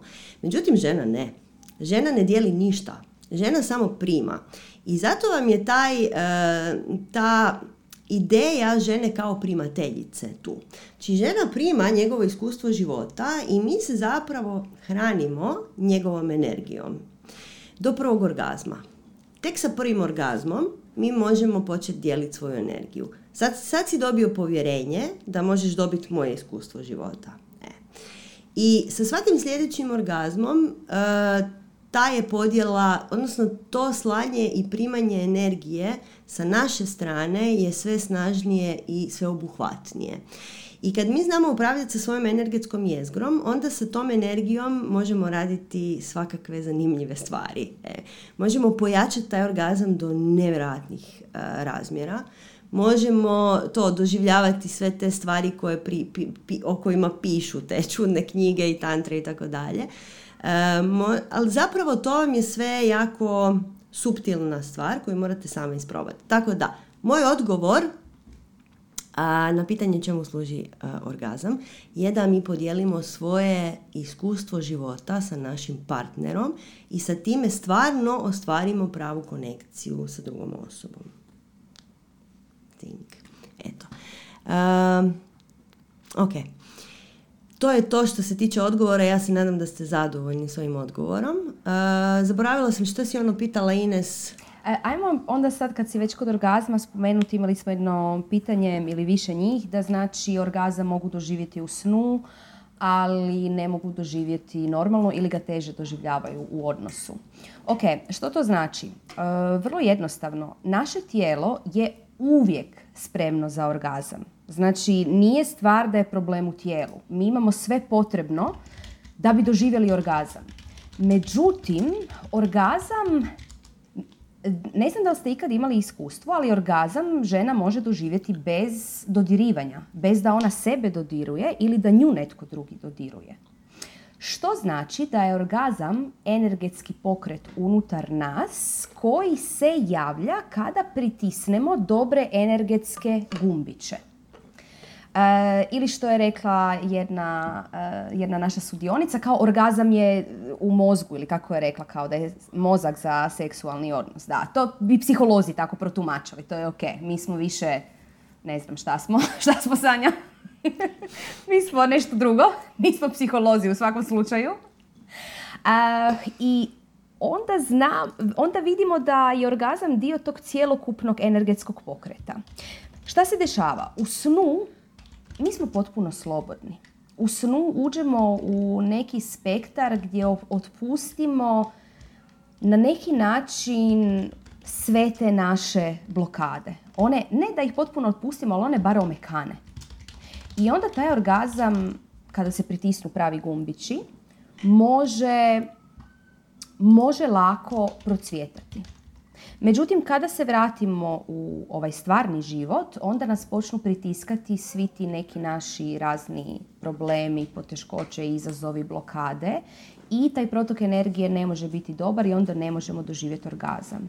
Orgazam zapravo nije stvar čak da li vas neko na dobar način dira. E, mislim, ja znam osobno kod sebe. Može me, može me muškarac dirat na apsolutno isti način kao jučer. Ako ja sam nekako zablokirana za orgazam, neću ga imati ili ga mogu potisnut. Ili me može uopće ne dirat, a opet mogu izazvati tu energiju orgazma. Znači, orgazam je totalno stvar do nas. I opet ako ne možete ili teško doživljavate orgazam, opet se trebate pozabaviti sama sa sobom. Proći malo, možete ući u meditaciju u ovo svoje središte i malo pogledat kakvo je. Je li izgleda kao neki opustošeni vrt ili je kao neki najljepši rajski vrt, um, najljepši rajski vrt koji je prepun nekakvih plodova i svega. Okay? Pa tu malo pogledati. Zašto plaćemo kad je jak orgazam? to Sanja jako dobro objašnjava, pa će Sanja objasniti. Pa sjeća se da si pričala o tom na boginjama. Super mi je bilo sočno tvoje objašnjenje, pa daj molim te. Ne sjećam se uopće, znaš da ja to iskanaliziram, ali, ali evo iskanalizirat ću ponovo. Zašto plaćamo kad je jak orgazam? Zato što uh, nam ta energija koja se dogodi, znači to otpuštanje energije koja se dogodi, E, prođe kroz svo naše energetsko tijelo i zapravo pokupi sve naše emocije koje su zaostale tu. E, ne znam jesam zadnji put to taj način objasnila, ali e, to je jedan jako dobar, to je dobar znak, to je super, to, je, to znači da je naša druga čakra stvarno dobila neku vrstu konekcije i znači da smo stvarno postali protočni. E. Tako da, da, možemo plakat. I još bi samo odgovorila na još jednu stvar tu gore. Znači, razlike između ovih i onih orgazama. To vam je sve ista stvar. Znači, e, orgazam kreće iz energetskog tijela. Znači, on može biti i on, njega vi možete doživljavati na jako puno načina i jako ovisi o tome da li je to tek na početku uh, vašeg odnosa ili taj odnos već neko vrijeme traje pa sad smo već podmazali prvi, drugi, treći, četvrti orgazam pa sad već tu imamo na čemu raditi. Ali zapravo uh, nema, nije potrebno razlikovati puno vrsta orgazama. Znači, Razlikovat će vam se svaki od svakog i biti će i manji i jači i kroz cijelo tijelo i samo u trbuhu i samo u glavi i samo u prsima i samo u stopalima. Da. Koji pogledi su Da, orgazam u stopalima. Možete imati. I skroz je zanimljiv. E. tako da, evo, jesam odgovorila, hoćeš ti Ines nastaviti na ovo plakanje. E, ma ne, super si to rekla. Mislim, orgazam je baš otpuštanje nekakvo, svi blokade. Pazite, što je orgazam? Orgazam je zapravo na neki način kao neko malo prosvjetljenje. Ne znam kako da to drugačije nazovem. To se zvuči jako onako banalno. Ali na neki način je. A vi kad to dosegnete, to možete doseći ili u meditaciji ili u seksu. To su zapravo i seks meditacija. Jer šta je meditacija? Meditacija je jedno usmjereno svijesti prema nečemu. Vi ako potpuno fokusirate svoju svijest na svaki vaš pokret, na svaki osjet njegovog pokreta, vi dobivate meditaciju. I vi onda dobivate vrhunac koji je nekakvo utapljanje u apsolutu. I tu kad ste u apsolutu, vi počinjete, vi postajete svjesni da vi niste ono što mislite da jeste i onda otpadaju razne blokade, razne prekrivke, razne zavjese. I tu se onda zato zna plakati. Zato se to ponekad i naziva mala smrt. Jer zapravo kao da svaki puta vaš ego malo odumre sa tim. Da, seks je jedna genijalna duhovna praksa koju toplo preporučamo svima. Evo tu imamo na četu hrpetinu pitanja šta on ovakav, šta on ovakav. Znači mi se danas bavimo isključivo ženama i uh,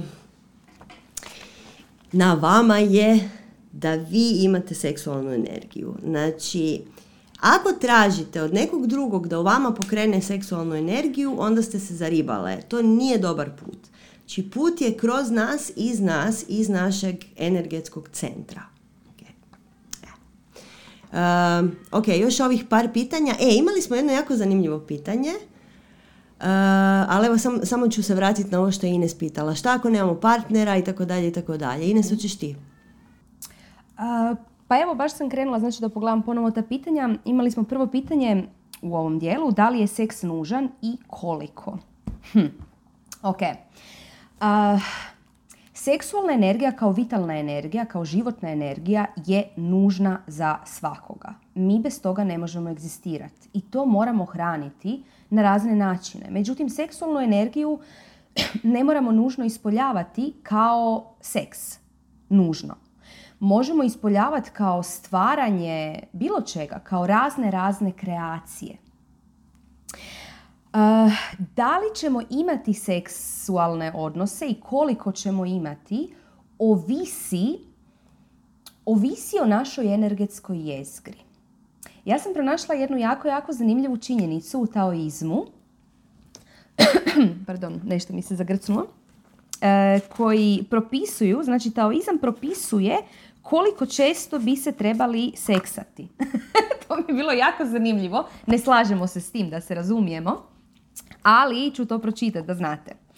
E, znači, taoisti smatraju da je bilo, kakva, bilo kakav seks hendlanje vitalne energije. I e, mi možemo seksom gubiti vitalnu energiju ili ju dobivati. Zavisi na koji način se seksamo. S tim se potpuno slažemo. Sanja?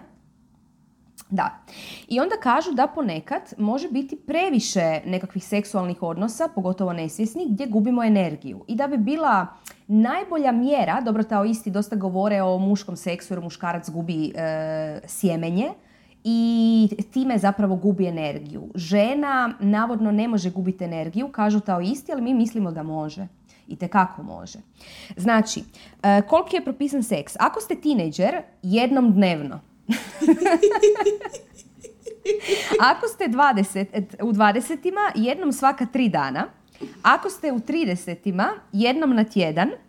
Ako ste u 40 jednom svaka dva tjedna, a ako ste u 50 jednom svaka tri tjedna, a u 60 jednom svaka 100 dana. Iza 60 ne piše, ne znam zašto, pobogu, ali dobro. Ok, naše stajalište naravno nije tako i na odgovor koliko se trebamo seksati je ovisi o energetskoj jezgri. Neke energetske jezgre imaju jako puno životne energije. Jako, jako puno. I to onda moraju na neki način ispucavati. I naravno da će se takvi ljudi imati češće seksualne odnose. Netko tko prirodno, jer pazite, mi koliko imamo životne energije, s koliko smo se rodili, toliko imamo. Mi kasnije, ok, malo dajemo sa hranom i sa tako nečim, ali imamo tu jednu stalnu banku životne energije s kojom baratamo. Netko tko prirodno ima jako malo životne energije, on se možda i neće toliko često seksati.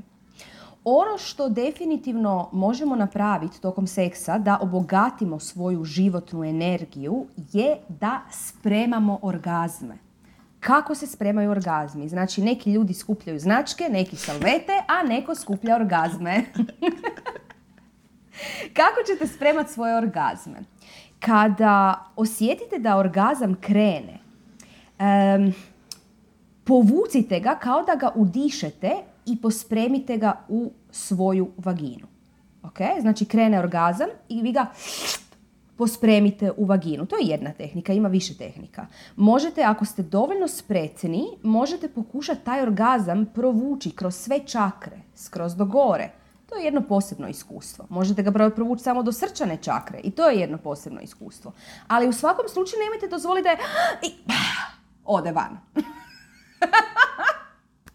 ok? Nego unutra. Ok, to želite. I to je ono što mislim da, ha neću reći greška, ali mislim da tao isti koji su pisali su bili muškarci. mislim da je u tome stvar i da mnoge nekakve stare, stare tradicije su pisane od muškaraca. Ah, žena može gubiti energiju tokom seksa. I vrlo je važno da taj seks bude svjestan i da po mogućnosti te orgazme naučite spremati. Na vaš način, pospremite ih negdje negdje uzduž znači kralježnice i čakri. Može biti maternica, može biti prema gore, vidite. Ali negdje, negdje ih spremite. inače, maternica, o tome ćemo pričati mm, na strasti i malo dublje raditi na strasti, je organ za sanjanje. I to je nešto nevjerojatno kod žena, znači muškarci to nemaju. Okay? Žene imaju svoj organ za, kad kažem sanjanje, mislim na svjesno sanjanje. To sam zaboravila reći jer ja čim kažem sanjanje, mislim na svjesno sanjanje. Znači na svjesno sanjanje. Svjesno sanjanje je jedan nevjerojatan alat za upravljanje svojom energijom i za jedan duhovni rast. Znači ne mislim na lucidne snove koji su kao fora, joj ja upravljam svojim slovima i sad slažem razne filmove u glavi i to mi je jako cool. Ne, mislim na svjesno sanjanje, mislim na svjesno upravljanje energijom dok sanjate. I svaka žena ima maternicu koja je jedan nevjerojatan snažan organ za to. Međutim, kako se ta maternica bilda za takav duhovni rad? Bilda se sa orgazmima. I kada sam počela učiti svjesno sanjanje, ono što sam dobila kao zadatak od e, svoje učiteljice je da se jako, da jako puno imam orgazama. Kaže, ako ti slučajno muž nije tu, masturbiraj. Znači ti moraš imati dnevno nekoliko orgazama. To se mora nabildat. ok, to je bilo to. Znači morala sam se nabildat sa orgazmima. To vam hoću reći. Znači orgazmi su jako, jako važni ako ih pravilno koristite. Dobro. Sad nakon malo ovih šokova ću vam dati sanju. Ovo je predobro, želimo slušati još. Evo imamo pitanje na četu koje kaže zašto je energetski važno paziti s kakvim muškarcima spavamo i šta se događa sa tim prenesenim informacijama. Pa sad smo malo prije pričali o tome. Znači vi dobivate tuđu energiju u svoju energetsku jezgru. Treba će vam vremena da je očistite iz svoje energetske jezgre, to je sve što je, nema sad puno tu dalje. Ne? Ako spavate jako često sa jako lošim muškarcima, imat ćete jako puno loše energije od loših muškaraca u svojoj energetskoj jezgri, što je dosta loše jer čišćenje energetske jezgre se opet radi svaki dan sa svim našim ritualima koje radimo. Ne? Tako da, da. Imamo još jedno zanimljivo pitanje, Ines. E, samo tren, uh ako, ako mogu uskočiti u ovo čišćenje TT. E, malo, malo da vas prepadnemo. znači, i u šamanizmu, ali naišli smo i da i u taoizmu to isto govore, je da se zapravo muškarac hrani sa ženinom životnom energijom na neki način tokom seksualnog odnosa. Muškarac može povećati svoju životnu energiju uzimajući životnu energiju od žene tokom seksualnog odnosa. Na neki način žene su toliko protočna bića da energija stalno teče kroz žene i za žene to ako su dovoljno protočne i nije neki problem da uzdržava svog muškarca. Jer budimo realne žene, svi mi koji imamo svog muškarca, znate da taj muškarac ne bi mogao preživjeti bez nas. znači, uzdržavamo ih na neki način. Možda, možda ne nužno materijalno, ali ih na nekoj životnoj razini uzdržavamo. Ne znam da li se možete složiti sa mnom oko toga. Uh, uglavnom, muškarci se hrane, e, muškarci se hrane ženinom energijom. I što vi sa više muškaraca spavate, imate baš penetraciju, u tom smislu mislim, ne mislim nekakve druge stvari. Znači, možete slobodno imati bilo kakve fetiše koji ne uključuju penetraciju. Ako imamo penetraciju, ono stavlja kao nekakve energetske kuke koje se doslovce hrane sa tom vašom vitalnom energijom. I ne želite jednostavno, zašto, zašto nije dobro biti ono što se naziva promiskuitetan? Mislim, mi nismo protiv promiskuiteta radi čudoređa ili bilo čega. Mislim, uopće ne. Ali stvar je u tome da ako ste štedljivi sa svom energijom, onda trebate gledati s kim imate seksualne odnose, jer kao što je Sanja rekla, on će vam prenijeti svoje viđenje svijeta, a viđenja svijeta drugih ljudi znaju biti svakakva. I vi imate dovoljno svojih sranja u svojoj energetskoj jezgri da sad još primate i njegova sranja. Pa to je stvarno previše. Znači ne, s druge strane, kuke koje se hrane tom energijom, mislim od toga se treba očistiti. To je da, to je jedna od prvih stvari koje mi radimo na strasti, je da oslobodimo dovoljno energije unutar vas da bi imali energije za duhovni rad. Jer koliko puta ste se osjetili da znate što nije dobro za vas, što je krivo, da ste pročitali razne nekakve stvari i kako bi trebalo krenuti, kuda bi se trebalo, kako bi se trebalo ponašati, kako bi trebalo manifestirati svoj život, ali nemate snage za to i posustanete. Možda odmah, možda nakon jedan dan, možda nakon dva dana. To je zato jer vam je sva energija zauzeta, zauzeta na nešto. Jedna od tih stvari je sa tim prošlim partnerima i zato to čistimo na početku svake strasti pod obavezno. da, evo imamo tu samo komentar o seksualnoj energiji koja je kreativna energija, pa to smo takli malo. Ali da, znači, seksualna energija je kreativna energija i ona vam daje inspiraciju i entuzijazam i strast za životom. Kad vi imate strast za životom, onda ćete biti kreativni. Znači, sve je to užasno povezano. Znači, to je naš taj ekosustav, naš je ogroman i sve je jako, jako um, povezano unutra, tako da da, seksualna energija će vam biti definitivno za stvaranje i u krajnjoj liniji uh, seksualna energija stvara djecu, ne? stvara vrhunsko jedno, jedno dijelo, tako ćemo to nazvati, ne? Um, Htjela bih se uh, pozabaviti sa jednim pitanjem koje nam je još došlo, a na koje sam ja našla davno jedan jako zanimljiv odgovor, a to je bilo pitanje Twin Flames. Šta su Twin Flames, odnosno srodne duše, odnosno uh, neki partnerski odnosi, odnosno nisu partnerski, nego kako to izgleda. Znači vi sretnete osobu uh, koja je uvijek suprotnog spola, više manje, i ta privlačnost je toliko snažna da ne možete uopće ništa drugo zamisliti nego njega. I samo njega, ali njega ne, ne možete dobiti. I stalno vam bježi. I on osjeća to isto sa vama, osjeća tu magnetsku privlačnost, međutim, vaša veza nikako ne uspjeva. E. I uh, jedno mi je Bašar o tome pričao davno i baš, me, baš mi je to bilo jako zanimljivo. Zašto vi ne možete biti zajedno? Zato što ste vi dio istog spirita. Znači imate istu naddušu. Mi kad se inkarniramo u ovo tijelo, naš spirit, naš, da, naš, naša velika duša, naša velika duša se inkarnira u jako puno osoba kroz, na svijetu, kroz vrijeme, u sve mogu, svim mogućim varijantama, u paralelnim dimenzijama, bla bla, svašta. I sresti svog twin flame je zapravo rijetkost. Mada, dosta ljudi ga sretne. Ja, ja vam blago zavidim, moram priznati, zato što ja nemam, ja to nemam. Ali uvijek me ta tema strašno zanimala, zato što vidjela sam kako to izgleda i to je stvarno obsesija drugom osobom.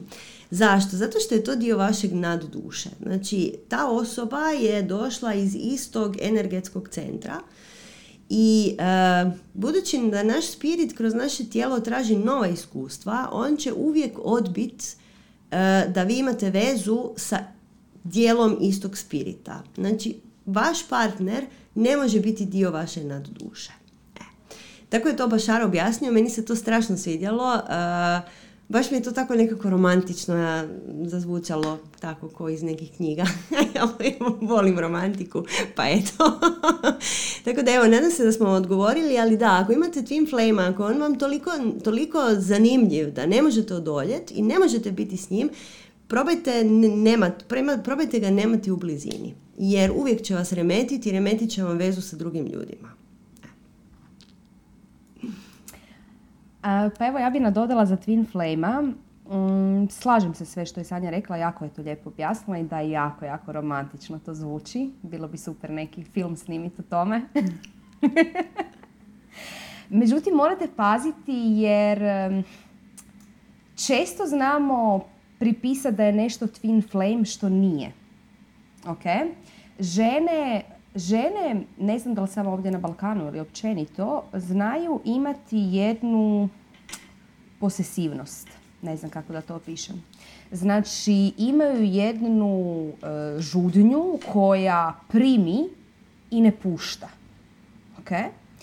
I to se zna desiti kada se mi osjećamo nepotpune. Kada se mi osjećamo necjelovite. I onda kad tu cjelovitost tražimo izvana.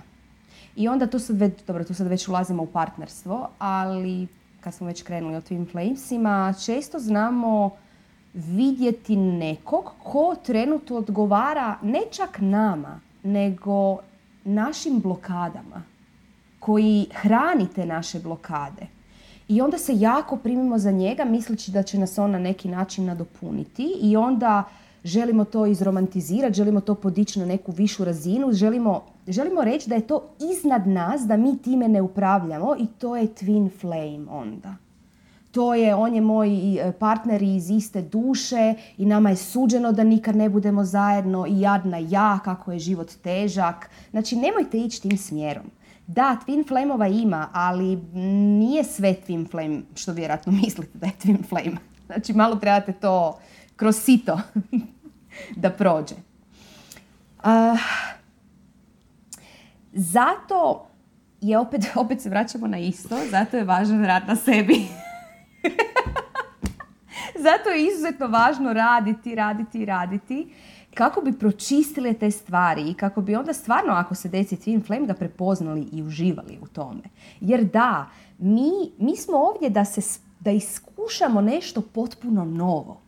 Ako mi susretnemo nešto što je isto nama, pa to nas neće obogatiti na nikakav način. Trebamo iskušavati nove stvari, e, družiti se, udruživati se sa nekim novim dušama i tu se bogatiti. I to je, to je onda e, pravi rast. Sanja, hoćemo e, odgovoriti na pitanje što ako smo aseksualni? To još nismo, ja mislim. To još nismo pitali. Hoćeš ti? Iako jesmo zapravo, ali nismo. Da, imamo što ako smo aseksualni i seksualnost u menopauzi. Mogli bi to zapravo spojiti. Znači, ajmo prvo seksualnost u menopauzi. Znači, kako starimo, naša vitalna energija pada. Mislim, to nije tajna, to svi znamo.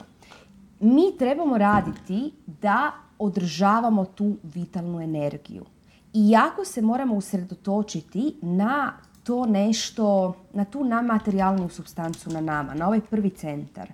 Trebamo paziti da se dobro hranimo, kvalitetne masnoće uzimamo. Taj prvi centar voli onako sa puno vode, sa puno masnoća kvalitetnih, lagano prirodno slatko, znači takve nekakve okuse, sve koje baš hrani, koje hrani sve organe koji se tu nalaze, znači skroz do bubrega iza, od zdjelice do bubrega, sve te organe da hranimo. Mi ako hranimo našu, našu vitalnu energiju iz dana u dan, tada će i naša seksualna energija biti na vrhuncu.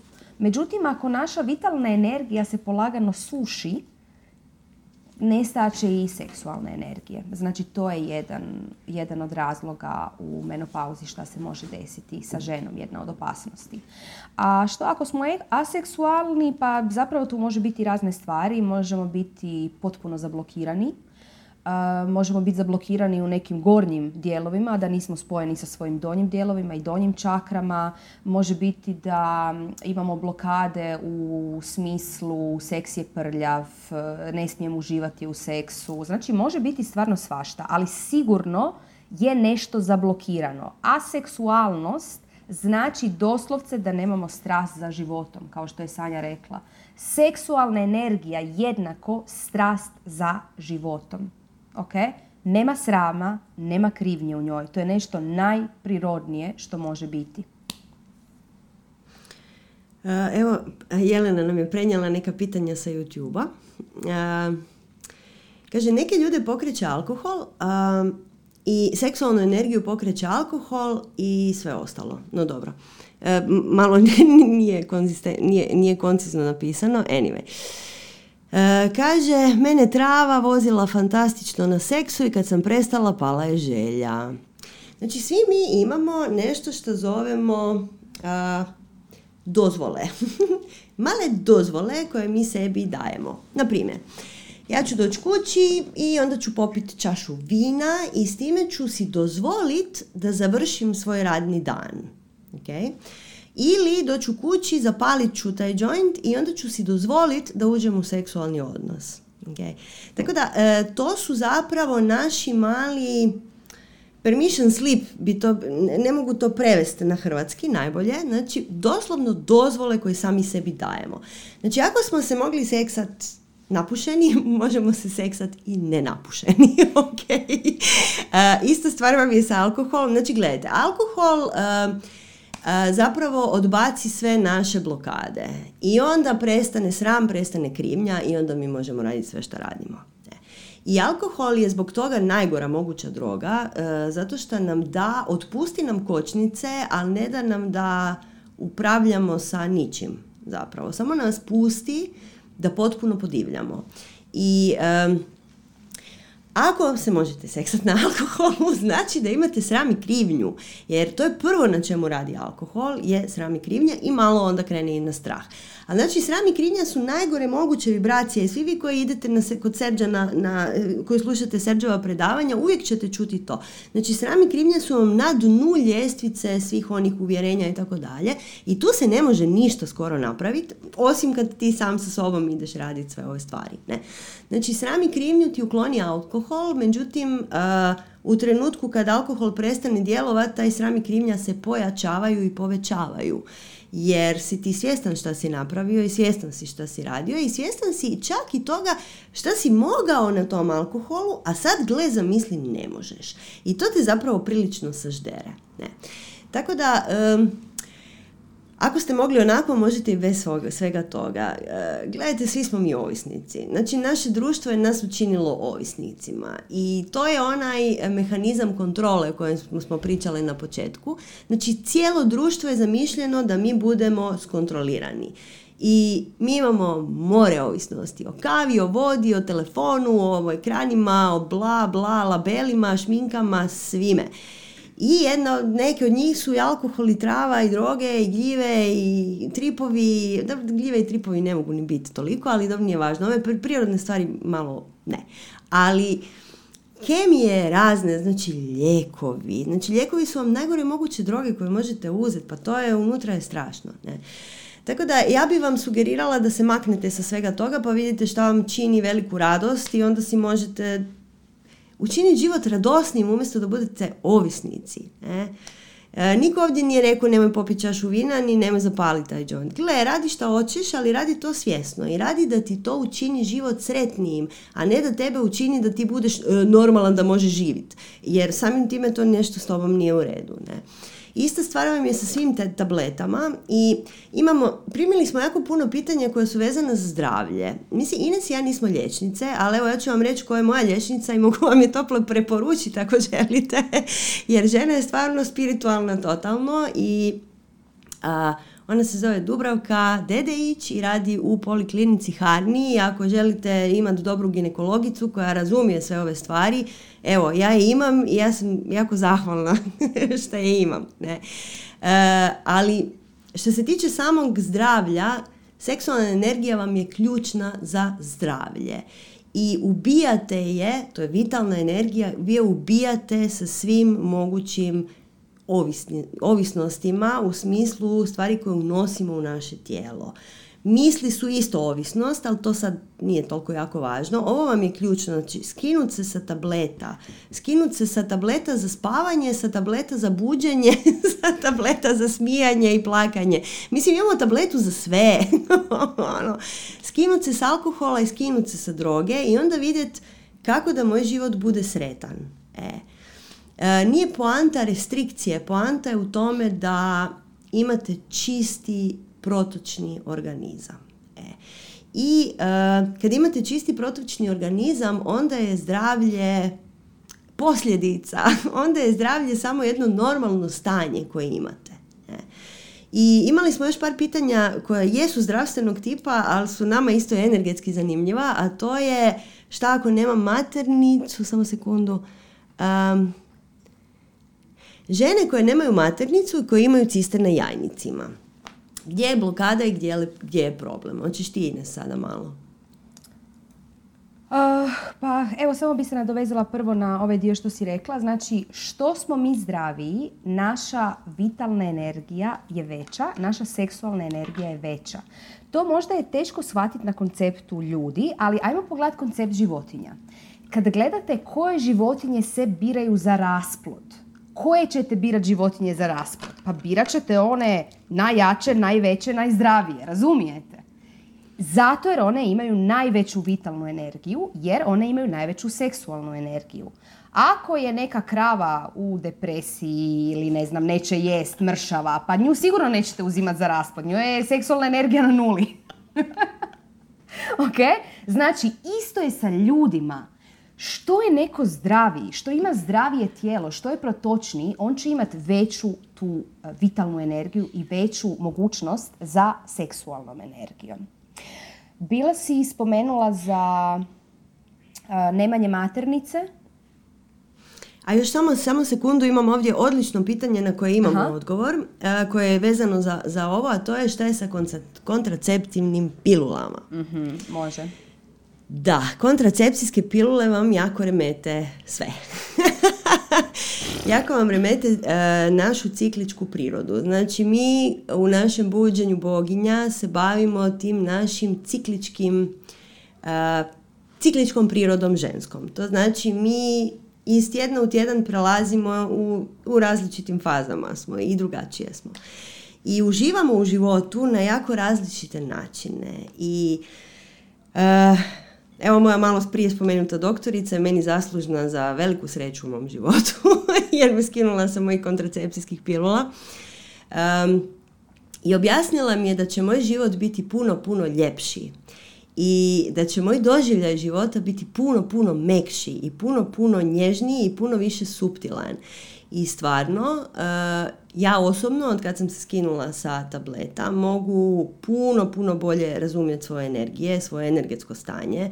Eh, sve ove stvari kojim se Ines i ja bavimo, sve te malo obskurne stvari, puno mogu bolje provući kroz tijelo i uh, imam napokon tu svoju cikličku prirodu koju nisam dugo, dugo imala jer uh, vi, kad imate, vi kad ste zaglavljeni na kontracepcijskim pilulama onda ste zaglavljeni u jednoj fazi koja je zapravo primarno muška faza. Mi imamo i mušku fazu, vjerovali ili ne. znači, mi zaglavimo u jednoj fazi koja je samo jedna i ok je ona, ali fali ti još puno drugih faza. E, tako da mi bi vam sugerirale skidanje sa e, pilula jer je život puno, puno ljepši i mi smo puno prirodnije, puno manje histerične, puno manje živčane i puno manje nam radi taj jedan, uh, pa nazvat ćemo ga muški mozak, manje agresivne, manje young. E, a više, više nekako to možemo osjetiti svoje suptilne promjene i stvarno je život puno, puno, puno ljepši kad niste na antibaby pilulama. Eto. Ines.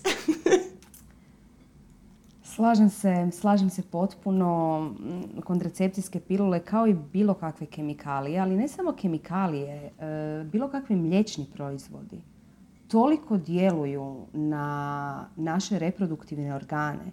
Jer znači u mlijeko, to jest kravama se daju razni pojačivači koji stimuliraju mliječne žljezde kod krava da bi davale više mlijeka.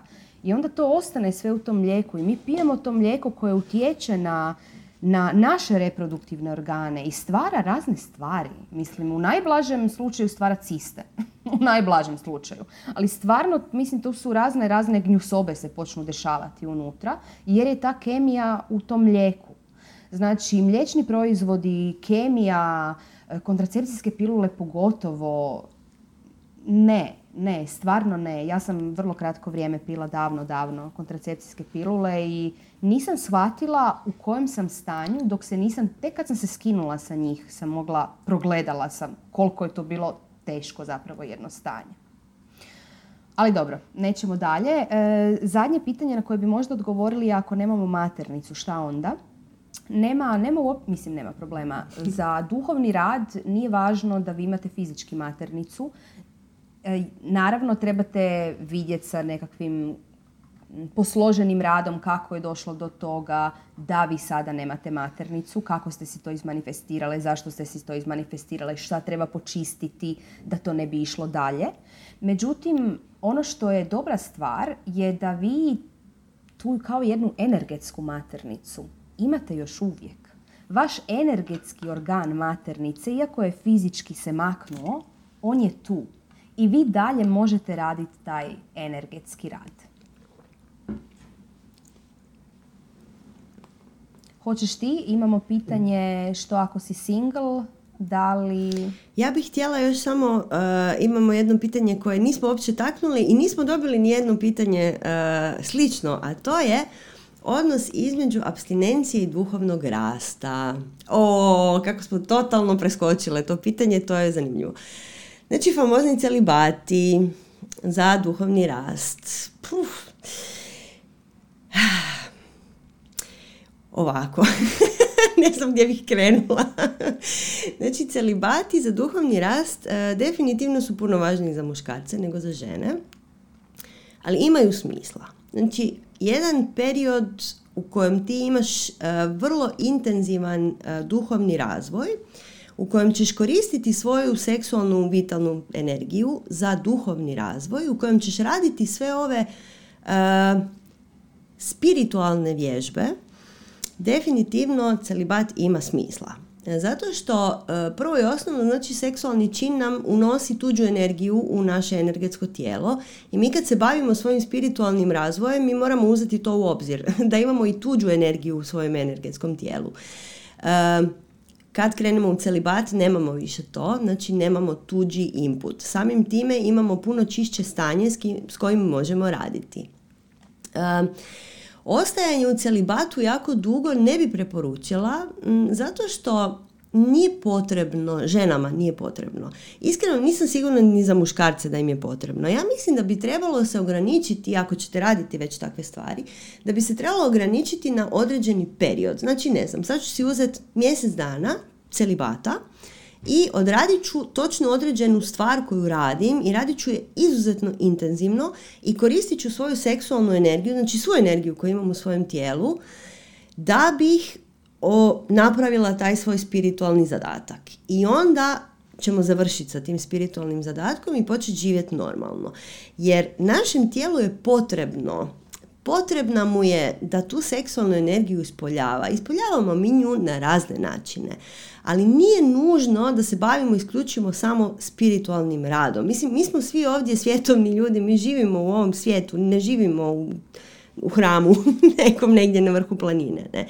Znači, mi moramo iskorištavati svoju seksualnu energiju da bismo učinili svijet ljepšim mjestom. E.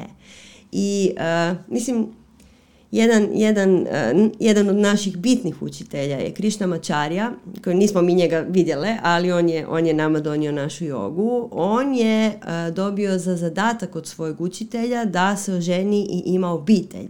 Zašto? Zato što je došlo novo doba, novo doba u kojem spiritualni radnici žive svjetovnim životom.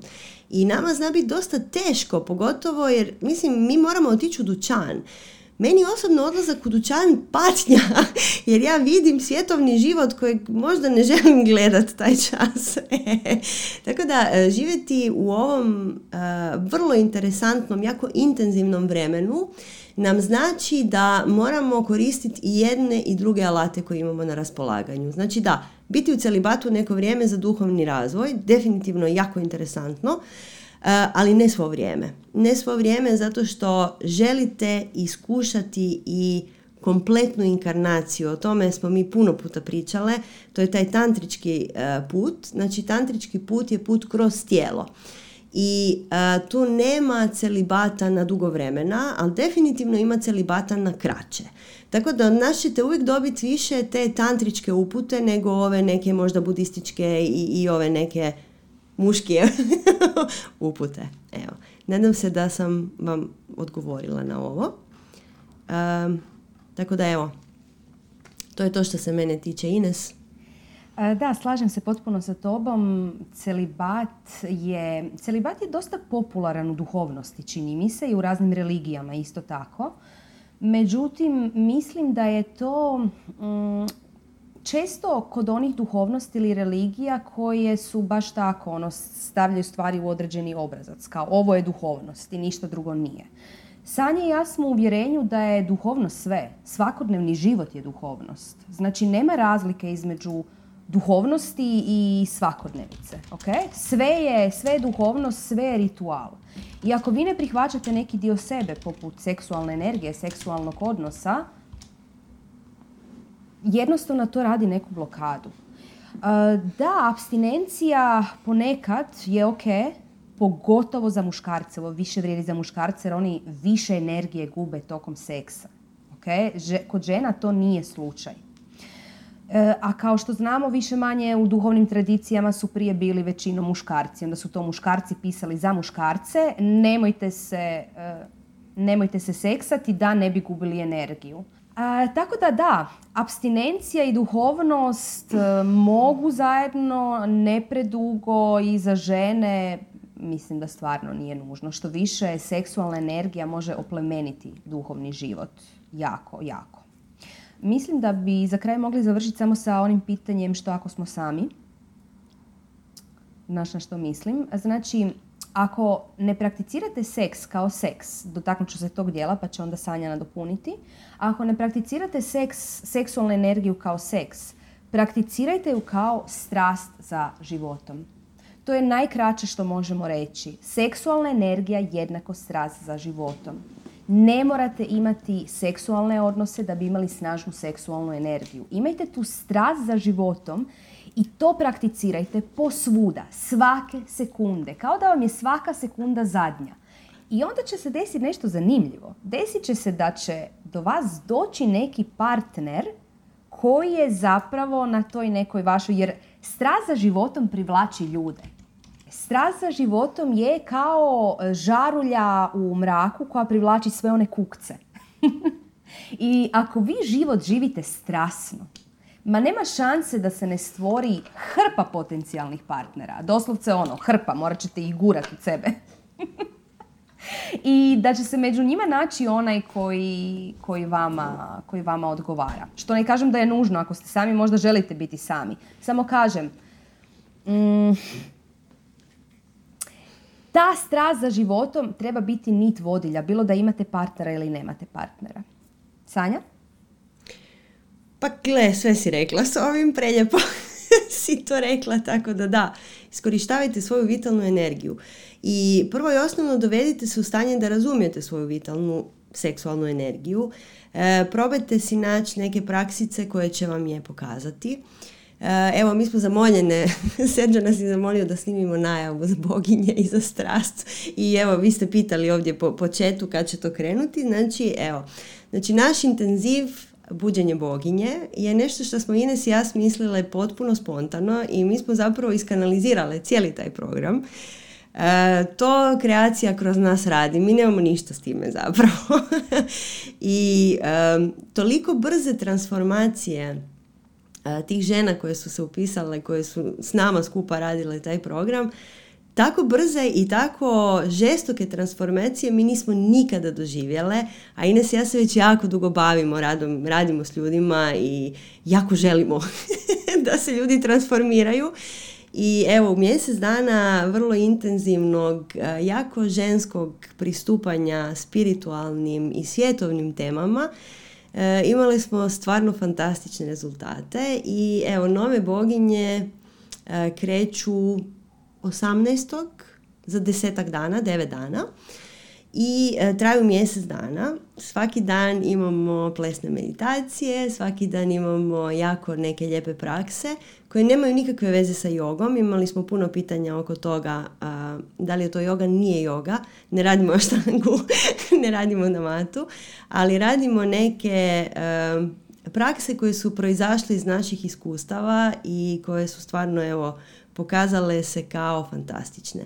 Ono što je ovdje super kod boginja je što se tu okuplja jedno žensko pleme, puno podrške i uh, odjednom imamo imamo gdje naučiti stvari koje nismo imali koga pitati i imamo gdje podijeliti neke stvari za koje nismo znale kome bismo podijelile. Tako da evo, mi smo jako zahvalne na našim boginjama jer to je projekt evo, nastao iz srca i tako se i širi jer je jednostavno, evo, spontan i fantastičan. Ines. da, boginje su jedno predivno putovanje u nas same koje nam dopušta da tu jednu posebnu dimenziju ženske energetske jezgre prepoznate i naučite upravljati tim energijama unutar te svoje energetske jezgre kao žena. Na, kad naučite tim energijama upravljati, vi stvarno naučite manifestirati život na jedan potpuno novi, čudesan način. I nakon takvog rada kao da vam se skinuo veo s očiju. Sve je nekako sočnije, sve nekako boje su jače.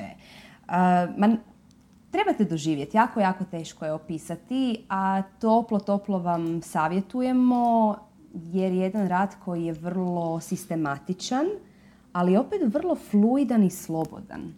Mislim, mislim da smo to uspjele spojiti kao sistematično i organizirano, ali jako fluidno i slobodno. Imamo jako, jako dobar feedback od prošlih boginja, koje mnoge su se odlučile i ponovo pridružiti. Tako da ćete imati podršku i niste prve koje to rade, imate već podršku jednog plemena, tako da će sad biti još fluidnije. I bila bi nam stvarno velika čast da oplemenite svojom prisutnošću naše boginje, jer zapravo Sanja i ja imamo jedan tajni plan, tajni plan, a to je da mijenjamo svijet. jako, jako nam je stalo do toga da svijet bude bolje mjesto. A da bi bilo bolje mjesto, mi trebamo iznijeti svoje, svog najboljeg ja na površinu. Ja koji manifestira svoj život kako želi. I zato smo napravile boginje. A sad imamo jednu ekstra najavu za vas, a to je inspirirane ovim satsangom i ovim prošlim i zapravo od kad smo počeli raditi satsange, smislile smo i a, buđenje crvene boginje koje će biti seksualne boginje kako, kako smo ih nazvali.